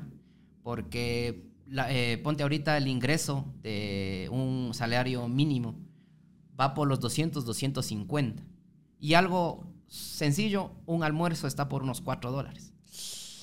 Madre. Ya, o sea... en la casa que yo me quedé, don Santiago, si está viendo este video, saludos a Buenos Aires, nos acogió de lo más lindo. A nosotros, bueno, la primera vez que fui, nos hizo un asadito y todo, y la familia y todo chévere. Y luego que volví a ir, igual él se dio los modos para hacernos un asado. Y él me comentaba que ahora un asado ahí... Antes era como una tradición, ahora es un lujo. Por todo, wow, cómo ha subido de precio. Y estamos hablando de que don Santiago tampoco es que era una persona de escasos recursos. ¿Puedes decir que era de clase media? Sí, clase media.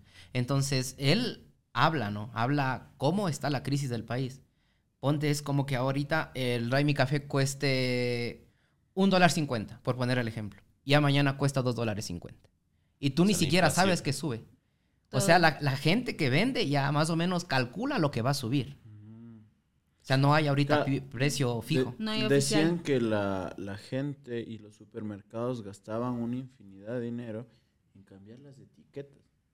porque un día valía 2.5 y el siguiente día ya tenían que cambiar por esta variación.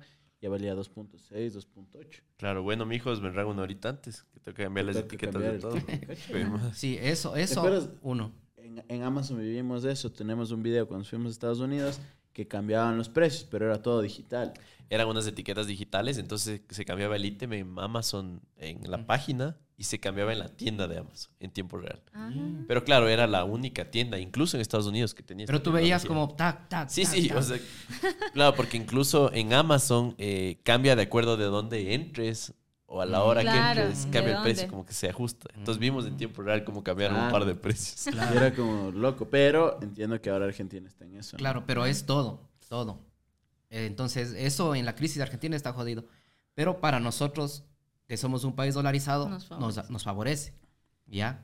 Antiguamente, cuando yo fui, era costoso, pues. Pero ahora sí nos pareció económico. No es que baratísimo, pero Argentina, para ser Argentina, hoy está económico. Ajá. Claro, podrías decir que es más barato que Ecuador, ¿no? No más barato que Ecuador. Ah, no. Ecuador sigue siendo barato, sí, pero para lo que era antes. Ajá. El mejor cambio, como tip, el mejor cambio, cambio blue, el dólar blue. Eli, ¿les puede explicar más del dólar? Sí, el dólar blue es el billete de 100, el azulito. Ustedes no van a la casa de cambio, sino o a los bancos, sino van a unas cuevas. Las cuevas son los que les dan el mejor cambio. Y el nombre sí. Y están como si eran un edificio, y tú entras, al menos el que conoce el local, porque nosotros nos manejamos siempre con personas locales. Entonces, sabes que yo conozco a esta persona, es segura. A las cuevas las tienen como algo ilegal, pero o sea, sí llega a ser ilegal. Pero recibes el mejor cambio que los bancos. Es casi... ¿Cambios, bancos o casas de cambio? Casas de cambio. Es mucho más caro. Entonces, recibes, obviamente, un poquito más de dinero que nos favorece a nosotros, que igual viajamos. Entonces, ese es uno de los tips que deben saber. Billetes de 100 nuevos, totalmente nuevos, porque si tienen una rasgadita, un doblado o algo, sellito, y no le reciben. Ya no. ¿Y les explicaron por qué esto? Es que el dinero venden luego. Se sigue inflando y luego sigue valiendo muchísimo más de esos $100. Que de hecho es una dinámica que conversábamos antes del podcast. ¿En cuánto cambiaron ustedes sus dólares allá? Era 373 el cambio y hace... Bueno, Luisito Comunica andaba por allá y yo vi que le entrevistaron porque decían que había sido un cambio histórico y que ellos habían tenido 401, algo así. 4 algo. Ajá. Entonces, cada vez sigue siendo. Y estamos hablando de, claro, un mes. Claro. Entonces, ellos tener el $100 les utilizan para luego. Como sigue inflándose, sigue valiendo menos del peso, sigue inflándose el dólar, en el cambio van a ganar luego. También por eso es que es el blue, el dólar blue, así se llama. Así tienen que cambiar el dinero. Qué interesante, y quisiera poner algo sobre la mesa, pero solo su gestión que están haciendo en Ecuador. Justo es esto, ¿no? Traer dinero del exterior, porque la gente le interesa un lugar, viajan.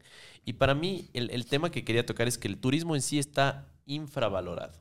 Porque en serio, la cantidad de dinero y cómo le puede fortalecer a la economía es una locura. Les debe haber pasado. Si en Ecuador vemos muchos extranjeros, supongo que en Argentina también hay muchísimos, sí, ¿no? Claro, mucho. Sí. Y es lo que apoya al país, porque están entrando dólares, una moneda más fuerte y otras monedas, ¿no?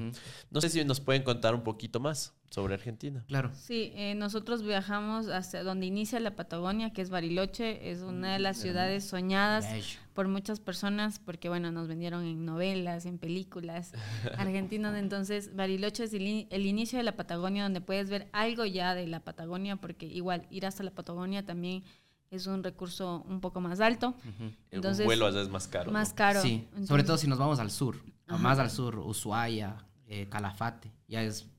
más billete. Entonces, un poquito de la Patagonia era Bariloche, y Bariloche aún así es una ciudad comercial, es como Baños más o menos, y es hermoso, o sea, tú puedes experimentar todo en un solo lugar, y igual tratando yo hacer el desayuno en el lugar, porque alquilamos Airbnb, que nos salía obviamente ahora más económico. Y siempre tratamos de ahorrar, o sea, siempre. De dividirnos una comida, si es un plato fuerte, un otro. Yo como la sopa, huele el arroz. Un día nos tratamos bien, otro día nos tratamos mal. Ajá, pero solo un día nos tratamos bien. En los viajes siempre tenemos eso de que ya, este día es y este día nos vamos a tratar bien. Este día es premium. Algo así, pero de ahí todo. Tratamos de economizar en coger bus, no taxis, caminar. Caminamos muchísimo. Tú puedes hacer supuestamente el City Tour en Argentina, que te costará unos $60, si no me equivoco, pero nosotros lo hicimos todo caminando, así, caminando a pata limpia. Muertos, pero... Nos ahorramos los $60. Pero aparte es la mejor forma de conocer, claro. O sea, caminar es la mejor forma de conocer cualquier país. Y los buses allá te manejan con una tarjeta, igual es la SUBE, que es como aquí si hubiera un tren, te vas por todos lados. El tren y el bus es la misma tarjeta. Uh-huh. Entonces, muy fácil de utilizar todo eso. Ya, y más o menos costos de, por ejemplo, un plato de comida en un restaurante bueno y los Airbnbs, ¿en cuánto más o menos consigues? El Airbnb, el más económico, $15 por persona, ¿no? Está buenísimo. Es claro. Bueno, claro, es muy bueno. Y la comida, algo que yo me quedé, ahí sí me quedé así todito eso.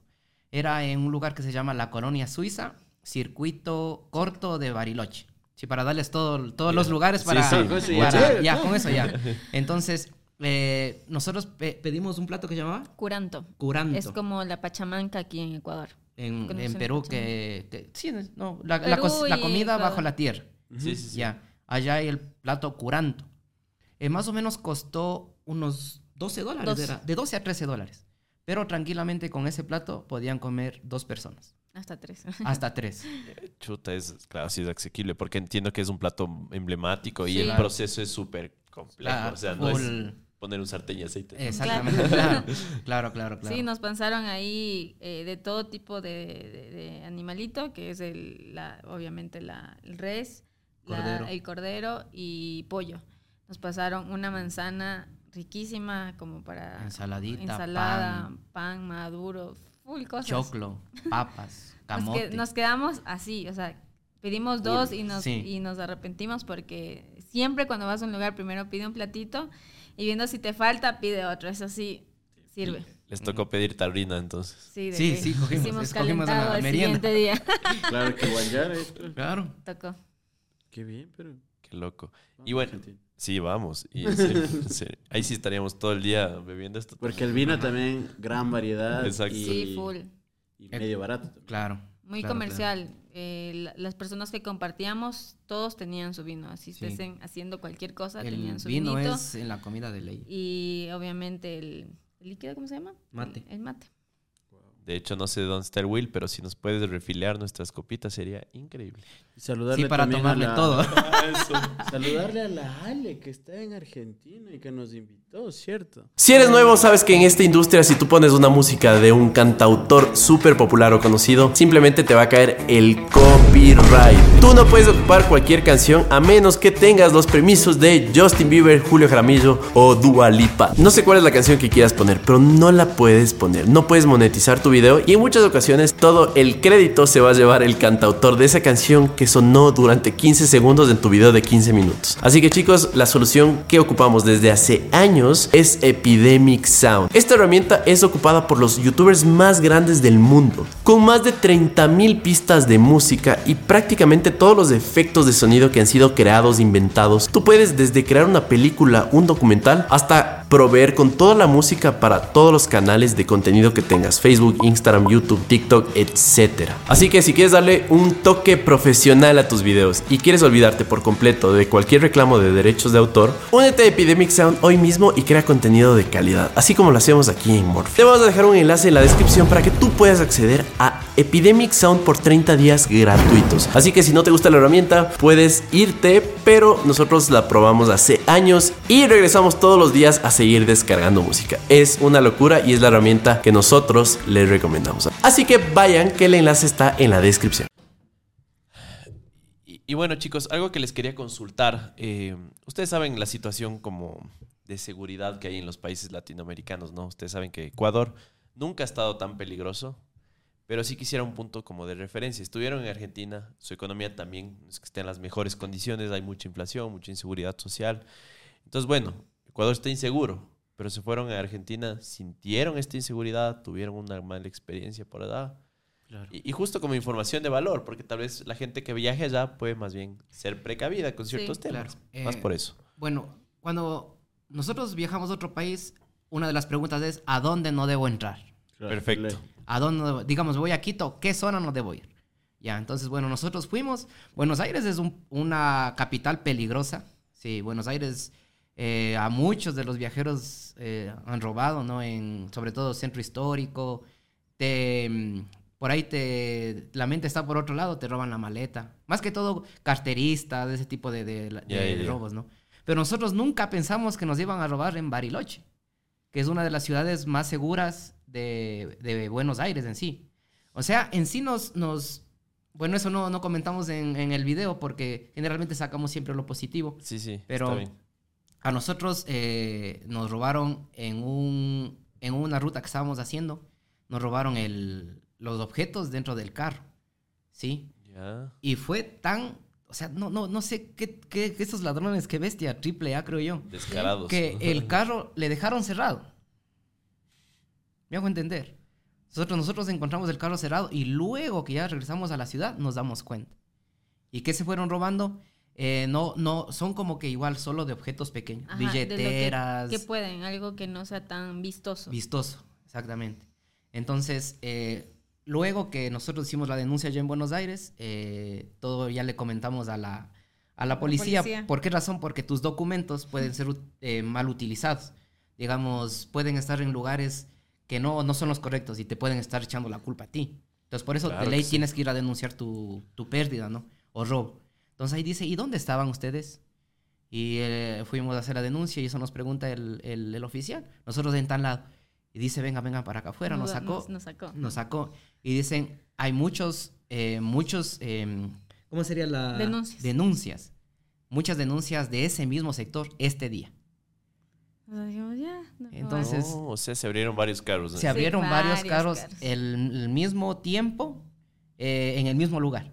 Entonces, luego nos dijo cómo es la función. Ellos tienen una especie de...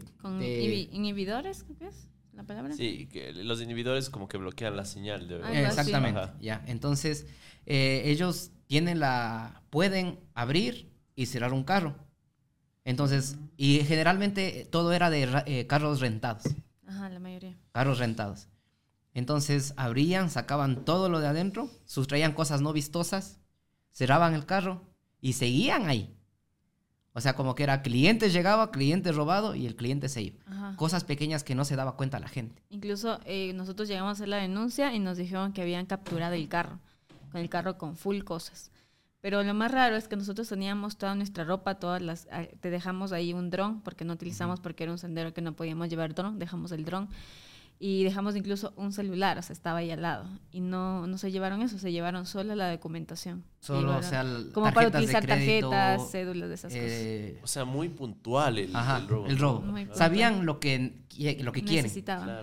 Entonces, ahí nos dijo las estrategias que son gente que está ahí mismo, ve el carro llegar, roba y se queda ahí mismo. ¿Me hago entender? Entonces, no es que te roba y se va. Ajá. Claro, porque ellos saben que ustedes se van a ir. Ajá. Claro, sí. Entonces, en el lugar no había internet, tuvimos que llegar al pueblo. Entonces, ya es una estrategia total, ¿no? Bueno, como tip, eso les voy a nombrar muy, muy, muy importante. Si ustedes viajan a otro país, nunca salgan con su pasaporte. Claro, sí. Siempre con una copia. No, les pueden robar todo menos, pero cuando les roben el pasaporte, ahí sí es una verdadera aventura. Sí, está como mal diseñado el sistema, ¿no? Porque creo que debería haber en el 2023 una forma de verificar tu identidad de una forma más fácil que un papel que se puede mojar, robar o lo que sea. Sí, es muy difícil. Esperemos que eso cambie algún rato. Ah, pero esa vaina sí es, o sea, déjala cuatro llaves y todo. Sí, claro, porque de ahí la inseguridad, bueno, las noticias de Argentina eran similares a las de Ecuador. Incluso en ese día nosotros que estábamos ahí escuchamos la noticia que a la esposa de Messi, de la familia, una tienda le habían baleado, algo así. Entonces, o sea, la inseguridad igual está muy fuerte allá. Claro. Igual que acá. Claro. Claro, no es que el Ecuador está... Es un tema de Latinoamérica, región, ¿no? Claro, sí, Latinoamérica, justo. Creo. Sí, estamos hablando de una ciudad segura y pasa eso. Qué loco. bueno, como tip, hay que estar pendiente de eso, ¿no? Y siento que es porque justo los vehículos de alquiler son como un blanco, ¿no? Blanco, sí. Mm. Yo me acuerdo que, igual, anécdota muy corta, me fui a Estados Unidos, me fui a estos centros comerciales donde son como outlets para comprar ropa más conveniente. Y hicimos unos 3 viajes y al tercer viaje, al carro, ya no había las 2 cosas. Se habían abierto la cajuela y se habían sacado todas las compras del día. Entonces me dijeron, sí, es que su carro es de alquiler. Y al guardia de seguro. Y yo, claro. ¿Cómo quiere que venga? Es que es medio común. Y bueno, es de Estados Unidos y también es otro país muy diferente. Date cuenta. Pero nos devolvieron el dinero los del centro comercial. What? Les presentamos las facturas y es como que... Eso igual no va a pasar en el tercer mundo, ¿me explico? Claro, totalmente. Claro, eso es muy raro. Eso es como... Like. Y ahí quiere que haga. Claro, ¿y qué pasa? Claro, es porque había... Quiere comprar otra vez. Regresas, ¿no? A ver si hay tu taza otra vez. Oye, pero... Solo una cosa que pasó. Solo una vez he visto eso. Yes. Estuvimos en Cuenca grabando. No sé cuándo ustedes escucharon, si antes o después de este podcast. Estuvimos grabando en Cuenca y se le cae una bebida al Carlos. O sea, pero no había abierto nada. Se le cae. Y dije, bueno, ya vamos, ya, porque... ¿Qué más? O sea, fue un accidente, pero sí le devolvieron. Claro, no recuerdo. Claro. Eso es lo máximo que yo he escuchado, así como alguna bebida, alguna cosa así. Pero es raro que te haya pasado. Sí. Entonces pasó, pero me imagino, o sea, incluso los países del primer mundo también están inseguros, ¿no? Sí. Y es un tema general, es un tema complicado. Siento que este podcast no es tanto para ahondar en estos temas. Lo que sí, cuidémonos. Claro. Tratemos, o sea, vayas a donde vayas. Exacto. Esa es la conclusión. Sí. Vayas a donde vayas, ¿no? No hay mejor lugar que viajar a la naturaleza, al campo. Ahí se está seguro. No pasa nada. Exactamente. Dentro de su experiencia han viajado tanto y ustedes saben que ahí máximo alguien de la comunidad puede echarles una macheteada, pero de ahí no va a pasar. Nada más. Eso nomás. Oigan, y Josué y Eli, ¿qué se ven haciendo durante los próximos 5 años? O sea, ¿quieren seguir creando contenido? ¿Están pensando en algún nuevo proyecto? ¿Qué es lo que se viene para Ecuador y sus paisajes también? Cuenten. Bueno, creo que es como va la vida, porque tú no sabes si para mañana estás vivo, ¿no? Pero siempre la expectativa y los sueños de seguir creciendo, seguir haciendo, creyendo en ti, haciendo todo lo que tú soñabas. Ahora un sueño, por ejemplo, de un joven como nosotros es comprarte un terreno, una casita, un carrito, cosas así. Entonces yo creo que siempre hay que mantenerse en eso y siempre estar más adelante, seguir produciendo hasta que podamos, porque obviamente ya pasados los años no sabemos qué puede pasar. Y eso creo, más que todo. Tenemos algunos proyectos en este año, tenemos proyectos de... Justamente vamos a trabajar con una empresa que se llama Arajet, que es un vuelo que está saliendo a República Dominicana. Vamos a ir al Yasuní, o sea, tenemos algunos proyectos que se van dando en el año y esperamos seguir. Seguir conociendo el Ecuador, ese es el objetivo. Qué cool. Incluso con todos los videos, los lugares... ¿Creen ustedes que todavía falta por recorrer el país? Full. Es una pregunta... Date cuenta. Este es el Ecuador. Ya. Yeah. Esto conocemos. Y estoy seguro que ustedes son de los que más conocen el país. Sí. Como nosotros decimos, conocemos mucho, pero no todo. Imposible conocer todo. Sí. ¿Conocen ya las 24 provincias? Ahí va. 2 no conocemos. ¿Cuáles? Sucumbíos. Y me falta igual. Y Zamora Chinchipe. Me falta Galápagos. Los 2 extremos de la selva. Qué loco. Vamos iguales, pero cuando vayan a Sucumbíos me llevan, porque tampoco conozco Sucumbíos. Yeah. Galápagos no conozco. Esas son las 2 provincias que me faltan. Sí, pero sí. Y como ecuatorianos, allá debemos apuntar. A conocer el Ecuador primero. Claro, todo el país. Completamente. Algo que les quería consultar es, no sé si les pasa, pero nosotros como creadores nos tienden a invitar a ciertos lugares, ¿no? Justo para dar a conocer en nuestras redes estos lugares. Sé que a ustedes les debe pasar todavía más, que es un canal de turismo. Pero dentro de esto hay experiencias, ¿no? Hay experiencias buenas y malas. Entonces, no sé si nos pueden contar como una experiencia que superó sus expectativas, que les invitaron, que pasaron muy bonito, que conocieron lugares sorprendentes. Y una que no tanto. ¿Por qué quisiera hacer este ejercicio? Porque siento que muchas personas les van a seguir invitando y quiero que entiendan cómo debe ser, ¿no? A nosotros a veces nos han invitado y nos dicen, ¿dónde están las cámaras? Nos dicen ni hola. Y hay otros que en serio, yo eternamente agradecido del cariño que he sentido en estas comunidades, lugares, lo que sea. Entonces no sé si hay los dos polos, ¿no? Si nos pudieran Comen todo. Ajá. ¿Todo lo bueno o lo malo? Yo lo malo, creo. Lo malo, entonces yo voy con lo bueno. Ya, bueno, generalmente cuando a nosotros nos encantan las comunidades. Sí, nosotros más como que penetramos en esa sociedad. ¿Por qué razón? Porque es el que más te abre el corazón. Por ponerte un ejemplo, nosotros hemos ido a convivir con gente del páramo y ya tienes tu cuisito, tu caldo de gallina, te dan la huevera. O sea, son detallitos que a uno le llenan. Miren, incluso no puede haber el efectivo, pero con ese cariño que te reciben es lo mejor. Cuando nos invitan comunidades generalmente pasamos súper bien. La mejor atención que podemos tener. Siempre están pendientes de nosotros y al menos, por ejemplo, si es como que no tuvieran pero quieren darlo todo, pero nosotros tranquilos, que, o sea, que no se preocupen porque nosotros estamos, o sea, dispuestos a todo, a dormir en paja, a dormir en frío, en lo que sea. Lo que venga. Pero siempre el calor de un hogar es lo más bonito que experimentamos cuando conocemos. Sí, y hemos trabajado también con municipios que igual nos han invitado. Los llaman los fan trip o Prince Trip. Sí, algo así los nombran. Entonces, igual para promocionar los lugares, ¿no? Sino que hay veces... y es como consejo si nos vienen a invitar nuevamente, pone muchas cosas en tan poco tiempo.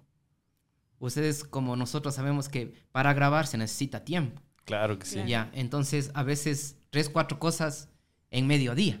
Imposible. Claro. Imposible. Entonces, a lo mucho, unos 2, 3 lugares. Para tener el tiempo más que y todo para grabar YouTube. YouTube es muy amplio, como ustedes saben. No es que vas, haces una toma y se guardó y vas, haces un reel, hablas y se acabó. Es mucho más complejo y a veces eso, la presión que a veces tenemos, que a veces no disfrutamos y tratamos de sacar el buen contenido nada más. Lo hacemos muy rápido, no es como que muy completo. Ajá.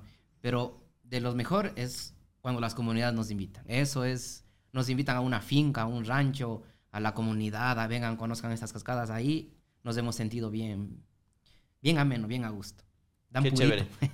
¿Alguna comunidad así memorable que hayan viajado, puede haber sido hace años o recientemente, que se te venga a la mente y que nos cuentes qué tal esa experiencia y que la gente debe visitar, ¿no? Ya, en la provincia de Cotopaxi, Cantón Sichos, nosotros ingresamos a un lugar que se llama el Churo Diamante. Ese es... Es un sector enigmático ese lugar, ¿no? Ahí está la última morada de Atahualpa, Malquimachay, ¿no se han escuchado? Ahí está, se conecta con La Maná, que el triángulo bueno, hay full misterio en todo ese sector, ¿ya? La cuestión es que hay un churo en ese lugar, y nosotros fuimos a documentar ese lugar, pero nunca pensamos con lo que nos íbamos a encontrar en el camino, ¿no? Hicimos amigos, todo eso, pero grabamos el lugar. Y futuro nos invitó esta, más que comunidad, una familia. Una familia. Entonces, llegamos nuevamente al lugar y ahí viene ese, ¿no? La llegada y sin que tú te des cuenta ya estaba el caldito de pollo. Ya le mató la gallinita. Ya menos una gallina en el corral. Y el cuisito asado, sí, o sea, todo. Chuta, eso es lo más llenador. En leña, compartir con la familia, escuchar sus historias porque a veces...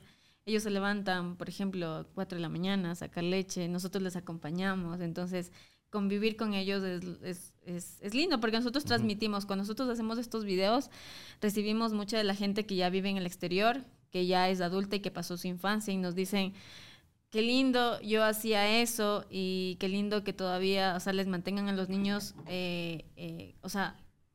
para que valoren, yo le hago ver esto a mi hijo para que valore, o sea, muchas cosas que son mensajes positivos que nosotros empezamos a hacer eso porque es o sea, tú documentas otra cosa, no es un viaje, no es nada, tú documentas la verdadera vida de algunas personas que tú dices, bueno, yo tengo aquí este caldito de pollo y no me quiero comer la sopa, ¿no? Entonces hay que valorar todo lo que tenemos. Exactamente, mira, esa familia que nos invitó nos quiso dar su cama, date cuenta.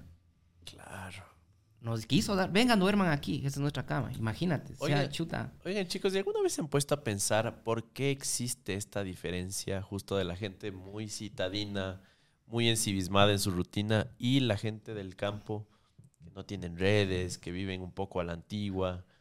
No sé, es un tema de valores, es un tema de cultura, pero ¿por qué hay mucha más empatía, mucho más como amor de parte del...? Yo te resumo en una palabra, el dinero. ¿Por qué razón el dinero? El citadino, entre más dinero, poder se puede estar diciendo.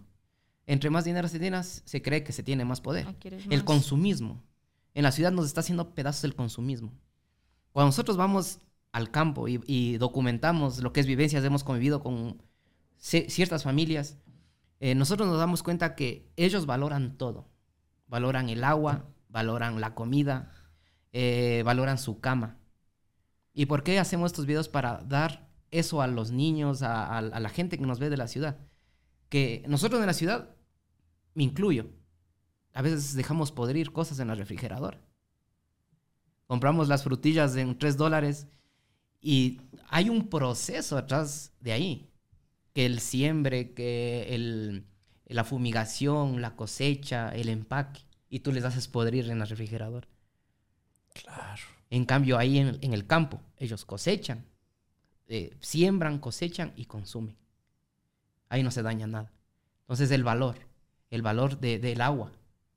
Nosotros aquí nos cae agua, abres la llave y ya está agua. Muchas de las veces nosotros hemos ido que van a vertientes, no tienen baños. O sea, son cosas que nosotros tenemos aquí, pero allá no tienen, y la gente de la ciudad que nos ve valora ese tipo de cosas. La comida. Qué loco, chicos. Sí, definitivamente ese es el turismo que más debe hacer la gente, ¿no? Ahí valoramos un poquito más. No sé si igual nos pueden contar un poco las malas experiencias. Bueno, no es como mala experiencia, creo. Igual, si no quieren decir el nombre del municipio o de la empresa, pero está bien, pero si quieren decirlo, también está bien. Okay.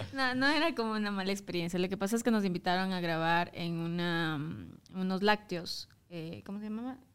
No digo el nombre. X empresa. Nos invitaron a menos a grabar. Que seas... Pero no como mala experiencia. Nosotros teníamos otra perspectiva, ¿no? Entonces llegamos al lugar, nos iban a recibir y todo. Y bueno, empezamos a grabar, nos pedían la cédula de COVID, todas esas cosas. Y llegamos al lugar, nos dan la bienvenida. Estaban otras personas que hacían contenido en otras redes. Y nosotros, bueno, teníamos el fin de grabar para YouTube, ¿no? Entonces nos hicieron el recorrido y todo. Y cuando ya llegamos a la empresa, íbamos a entrar supuestamente a la empresa, toda la empresa, no nos dejaban grabar. Entonces fue algo como que... O sea, les invitaron a que graben y no les dejaron grabar. Ajá, así como que íbamos a grabar el proceso, por ejemplo, cómo ponen el complex, cómo ponen el yogur, cómo ponen esas cosas. Y nos dijeron que no podíamos grabar internamente porque podía hacer una copia o réplica a otra persona. Es que era una multinacional. Empresa. Ajá. Entonces era como que, o sea, nos invitan y nosotros, ¿y ahora qué grabamos? O sea, ¿qué hacemos? Y nos dimos los modos, las formas. Sí, improvisamos, algo que no teníamos que enfocarnos, nos tocó enfocarnos. Nos tocó, o sea, hacer improvisar. Otra cosa. Ajá, claro. Y fue duro porque nos tupimos, estamos enojados porque, o sea, te dicen, vengan a grabar y no pudimos. Entonces, si nos inviten, díganos si se puede o no se puede grabar. Para nosotros también enfocarnos, o sea, sí pueden grabar y nosotros ya decimos, ya, entonces cogemos esto. Se piensa en el nombre, se piensa en la foto, se piensa en el contenido, se piensa en palabras, se piensa en lo que vas a decir. Entonces, ir allá y no saber ni qué vas a decir, entonces sí, es caótico para nosotros. Ahora en su página, ¿cuál es su red más fuerte ahora? ¿Es Facebook? ¿Es YouTube? Tenemos a la par YouTube y Instagram. No, YouTube y Facebook. Facebook es como que más... ¿Cuántos seguidores tienen en YouTube? En YouTube... 118,000. Ajá, algo así. Y en Facebook, la placa de los 100,000, ya. Y este sábado le vamos a abrir. ¡Ay, qué bien! Salud por eso. Salud. Como los pavos, salud. Entonces, están ahí. ¿Y qué? Porque hay muchos creadores de contenido que nos ven y quisiéramos también darles algún tip. Entonces, ¿qué tip les darían para poder crecer en redes sociales? Yo creo que lo más es ser original. ¿Por qué? Porque ha habido muchas... Bueno, nosotros tenemos muchas personas sin sin ofender ni nada, porque somos un ejemplo, pero hay personas que te copian en todo, y tú cuando ves a esa persona vas a pensar en nosotros. Entonces yo creo que no hay nada mejor que la originalidad, constancia, en constancia, porque para YouTube, si no sé si a ustedes les pasó, nosotros una vez nomás nos subimos un video en la fecha que teníamos y YouTube creo que nos desapareció del baja el alcance. Ajá, entonces obviamente es como un trabajo, ¿no? Entonces hay que ser constante y también dar algo nuevo, siempre buscar algo nuevo. No porque hago de viajes, él también hace de viajes, de hacer lugares, sino tratar de encontrarse ese huequito, ese espacito. Hay algo que siempre falta, hay algo que siempre hace falta a la gente, entonces enfocarse en otras cosas. Si pudieran escoger un creador en todo el Ecuador con el que quisieran colaborar, ¿con quién sería? Tan. Interesante pregunta. ¿Sí ven contenido ecuatoriano? Sí, obviamente, sí vemos. Bueno, mira, no han hecho muchas collabs. Sí han hecho. Algunas. Nosotros tenemos un segmento que es un viaje con. Ah, qué chévere. Les llevamos a una experiencia con nosotros. Sí, hemos hecho, bueno, con algunas personas que les tratamos de impresionar. Que digan, qué bacán. No, que ellos no se imaginen. Uh-huh. Bueno, ni nosotros nos imaginamos lo que va a pasar, pero pasa un montón de cosas. Y pasó algo. Y ha pasado muchas cosas, ¿no? Porque de eso se trata la aventura. Claro. Sí, y con eso ahorita tenemos que pactar con ustedes un viaje con nosotros. A ver, choque primero. Una caminata con camping, comidita en leña, algo chévere. Encantados. Sí. Le ponemos fecha. Verás, hay una persona que aquí en el Ecuador me ha dado mucha inspiración. No sé si ustedes se acuerdan de Rodando por el Ecuador, de la televisión. Claro. Desde ahí yo me crié con ese de ¿qué más habrá? ¿Qué habrá? Ya, entonces yo le respeto mucho y le admiro a Noris Viajando, que es uno de los primeros bloggers, se puede estar diciendo, claro, de dar a conocer el Ecuador, ¿no? Hablando se puede decir ya en más amplio, como es la televisión. Uh-huh. Sí. Pero siendo en red YouTube, yo le igual admiro mucho a Damián, porque es uno de los exponentes generales, que no habla solo de tal cosa, sino de gastronomía, cultura, identidad nacional, tantas cosas, herencia de Ecuador, todo ese tipo de cosas. Pero yo sé que él nunca ha tenido un camping que diga... No estará adentro del chambe para que les... Va a hacer una llamadita por ahí. A ver si es que... Pero sigamos conversando, ¿con quién más les gustaría? Ya, perfecto, entonces está como claro ahí. Y si es que pudiéramos irnos fuera del Ecuador, algún creador extranjero con el que soñarían grabar algo... Hay igual que le consuman, que les guste mucho lo que hace. Yo escuché, Lucita. Sí, yo creo que ese es el más en general, porque él sí, bueno, porque ha venido a Ecuador y se dio el tiempo de conocer Ecuador. No, como, hay otras personas que hacen contenido extranjero que no son tan conocidas, pero que ya tratan de sacar siempre la esencia de Ecuador. Por ejemplo, se fue a Guayaquil, vio la esencia, vio todas esas cosas. Entonces, yo creo que sería genial conocerlo y pues si se da también poder grabar. Y... A ver, le tienen 2 días a Luisito Comunica en Ecuador. ¿A dónde les llevaría? Un camping. Un camping. Cerrado los ojos. ¿Dónde les llevarías de acampar? Un camping. Yo creo que el altar es el paraíso. Sí. Mira, el sendero de la Laguna Amarilla, tú que le has experimentado, sí. Sabes lo que es, que es un paraíso. Es precioso. Y es un paraíso. Los paisajes que hay a medida que vas ascendiendo. En vida silvestre. Ya, sí. Entonces hay mucho que enseñar. Exacto. Entonces, algo que no han vivido. Te entiendo. Un camping que se muera de frío, que pegue una granizada, una nevada, que diga las manos a chachay. Ya. El brindarle un puro arriba, un taco de puro. Toma. Okay. Claro, eso me gustaría mucho transmitir a la gente, porque tenemos hoteles de 5 estrellas, pero en miles de estrellas. ¡Oh! ¡Barras! Ah, es otra cosa. Claro, bien. Entonces, así, solo yo les pongo en perspectiva, imagínense ustedes. Hay un lugar, la Laguna Paccha, uh-huh. La Laguna... Bueno, ahí está La Estrellada, Mandur, Paccha, Bueno, hay como unas 6 lagunas más o menos en el sector, pero se llega hasta la Laguna Paccha, un lugar que se llama el Campamento Italiano. Es en la cara sur del altar. ¿Conoces? La cara azul, no. Yo el sendero que... A la Laguna Amarilla. Ajá, entonces, mira, es un lugar impresionante. Ya es un sendero fuertecito. Pero imagínense ustedes, lo que yo... O sea, yo les voy a transmitir lo que yo vi. Yeah. Abres tu carpa, abres así, y todito de nieve con los picos frente a ti. El obispo, las monjas y todo así. Das a la derecha, ves la Laguna Paccha, cubierta de nieve, ya. Ves a la Mandur, cubierta de nieve. Regresas a ver atrás, ves a los cubillines. Ya, regresas a ver a la izquierda, le ves al Sangayo humeando. Ves al otro lado, le ves al Chimborazo y al Carihuayras. Escuchen, esperen. Luego se prenden su fogatita y se pegan un buen chaulafán. ¡Ah! De mañanita. Con un vino de Mortín. O un cafecito. Oh. Eso. Sí, ahí en la montaña uno aprende a valorar muchas cosas. Tu cama, tu espacio libre, todo. O sea, todo. Uh-huh. Y ahí es cuando realmente sientes que... Cuando bajas dices, ¿qué estaba haciendo ahí? Sí, qué loco. Y como dicen ustedes, ¿no? Este contraste, buscas incomodidad para acercarte a la naturaleza. Llegas a la casa y le valoras un montón a tu cama. Sí. Uh-huh. Le valoras un montón.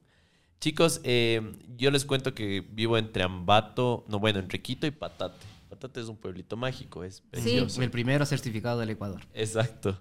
No sé si nos pueden recomendar pueblitos mágicos. Tal vez 3 pueblitos mágicos que se les venga a la mente, que les gusta mucho, que son bonitos, que hay muchas cosas que hacer.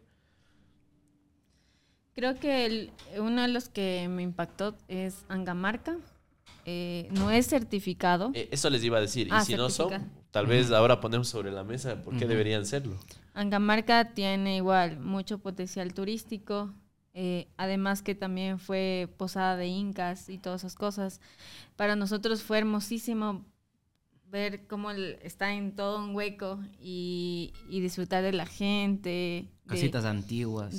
Había un molino antiguo, entonces molino de agua. Y nos sentimos como que un pueblito tiene que tener historia. Tiene que tener lugares y tiene que tener algo de céntrico. Entonces, para mí, Angamarca ha sido uno de los pueblitos que me encantaron. Qué loco. Sí, Angamarca, muy, muy, muy bonito. Son creadores de contenido y sus números no suben, no crecen como ustedes esperarían, no están cansados de estar buscando palabras clave o títulos. Tal vez no lo saben, pero su miniatura no es lo suficientemente buena y ustedes tal vez quisieran poder probar otra miniatura. Pues bueno, chicos, todos estos problemas son problemas por los cuales Morfi ha pasado y por eso el mejor aliado que tenemos es TubeBuddy. TubeBuddy no es más que una herramienta que optimiza el contenido. ¿A qué me refiero con esto? Maximiza la probabilidad de que tengas un mejor alcance con tu video, desde buscarte palabras clave, sugerirte títulos, hacer pruebas A/B de miniatura, es decir, tú puedes subir 2 miniaturas y dejar que esta herramienta la suba durante horas para que automáticamente deje la que más clics tiene. Es una locura. Tiene un apartado de investigación en la cual te está diciendo qué videos están funcionando en tu industria para que tú puedas utilizar esta data. Y finalmente, lo más importante es que hemos comprobado que nuestros ingresos y nuestras visualizaciones han aumentado con la utilización de TubeBuddy. Así que, chicos, si quieren tener este aliado y hacer la mejor inversión en su creación de contenido, les dejo un enlace para que puedan acceder a la mejor herramienta de optimización en todo YouTube. TubeBuddy es su aliado estratégico. Vaya a ver. Bueno, a mí me gusta mucho el tiro entre sierra y costa. Yeah. Estamos hablando entre los 800 a 1200 metros, más o menos. Tú, en ese tramito que se llama transición, como edita los videos, transición, ¿no es cierto? Entonces tú estás en pleno nivel entre costa y sierra, se puede decir. Tú no sabes la biodiversidad que hay ahí. Entonces, uno de los pueblitos que a mí me ha gustado mucho y que hemos ido muchas veces es Pacto. Pacto, qué hermoso. Yeah. ¿Dónde es Pacto? Aquí, noroccidente de Pichincha. Es hermoso. Uh-huh. Entonces, mira, nosotros tenemos el pájaro runa, que le hablamos al gorrión. Sí le cachan al pajarito runa. Claro. En cambio, ya los pájaros runa son tucanes, loco. Imagina que vos sales de mañana y ves un tucán comiendo una papaya. Los colibríes se te posan. Claro, él estaba así, se le puso un colibrí así, de la nada. De la cantidad de biodiversidad. Sí. La densidad. ¿No? Eso todas esas zonas hermosas. Gualea, Pacto. Sí. Tuve la fortuna de trabajar en Gualea, entonces. Chévere. Qué bonito. Lugar que la producción. Igual. Naranja, yuca, papaya. Tantas frutas. Y tienen cascadas también. Sí, full. Por la prefectura de aquí de Pichincha está como destino de colores, pero no como pueblo mágico. Pero o sea, yo creo que si es que ingresas, sí pasaría, porque sí tiene casco antiguo, tiene turismo, tiene todo para ser un pueblito mágico certificado. Hay una pausa que me gustaría hacer. Claro. Ponte aquí en el Ecuador. Ah, pausa. Hay un problema, un pequeño gran problema. No sé si tú te has dado cuenta, pero todos los pueblos mágicos certificados del Ecuador son cantones o provincias. Todos. No hay ninguna parroquia, comunidad, recinto. Yo no tengo idea. Claro, es como que necesitan su municipio. Ya, entonces, y de eso yo no estoy de acuerdo, porque hay pueblitos que tienen todo. Casco antiguo, tienen comida, tienen hospedaje, creo que es lo fundamental. Lugares naturales, tienen producción, un centro turístico, y aún así no son pueblos mágicos.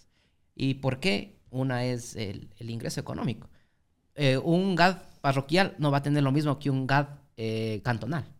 Completamente. Entonces, de eso sí no estoy muy de acuerdo. Porque y además que la certificación, bueno, primero se dio en México y luego lo adoptaron aquí en Ecuador. Entonces, es como como franquicia, se podía decir, más copia. O menos. Ah. Sí, entonces, pero es comprado. Pueblos Mágicos es comprado. Por eso, es por Ecuador. Para utilizar el nombre. Para utilizar el nombre. Ajá. Derechos de autor. Wow. Pongámosle yactas, ¿no? Claro. O como ahora le cambiaron baños, ya no es baños de agua santa, sino baños de agua mágica. ¿En serio? Sí, estaban queriendo cambiarle por el tema de los duendes y eso que está ganando fuerza. Que es como más global que hablar del catolicismo. Es como claro. Santo, no llega tanta gente como mágico. Justo. Ya, y sí. Exacto. Sí. Para más controversias, visiten el podcast de Jaime Rodríguez. Oiga, ha sido una charla súper chévere. Se me ha ido a mí el tiempo volando. Creo que vibro en la misma sintonía que ustedes para utilizar una referencia a ese podcast. Pero en serio, el tema de viajar me encanta, nos encanta. Y en especial dar a conocer a este país tan hermoso que tenemos. Finalmente, algo que quisieran como contarle a la gente, algo que quisieran motivarle para que visite y viaje, y por qué deben visitar Ecuador. Bueno, Ecuador es conocido como el país de los 4 mundos y yo creo que en realidad sí lo es. Tenemos, no hay que ser unos extranjeros en Ecuador. Hay que ir a conocer a su pueblito, el que está al lado. Hay que salir con su familia, con sus hijos, con sus niños.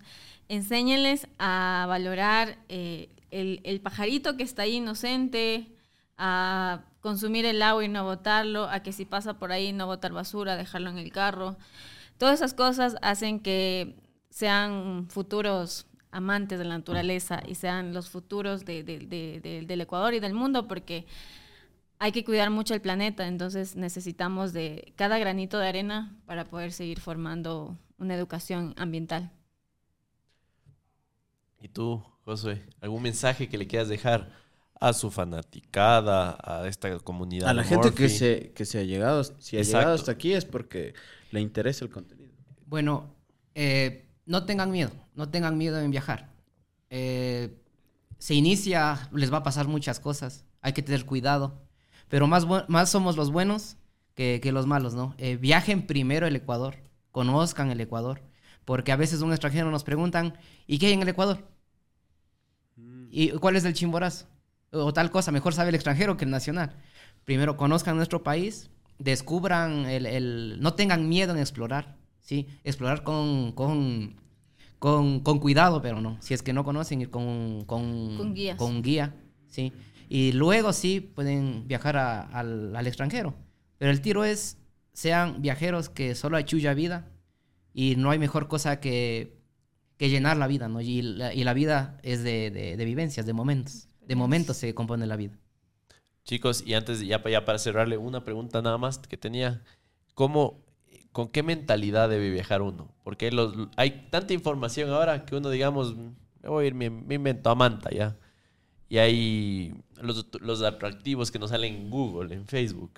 ¿Ya? Siento que este podcast fue evidencia de que hay otras formas de turistear, ¿no? Entonces, ¿hacia qué lado vamos y dónde en su experiencia es donde realmente han tenido una experiencia bonita, ¿no? Al planificar dónde me voy a quedar, qué hotel, qué voy a conocer el día 1, el 2, una agenda bien estructurada, que sí, que no. ¿O hay otra forma de viajar? ¿Cómo les ha ido mejor a ustedes? Yo creo que, hay que hacer un mix. Un mix, planificar ciertos lugares que de ley tienes que ir, pero también que la vida te lleve. ¿Y ahora qué hacemos? No, vamos, salgamos.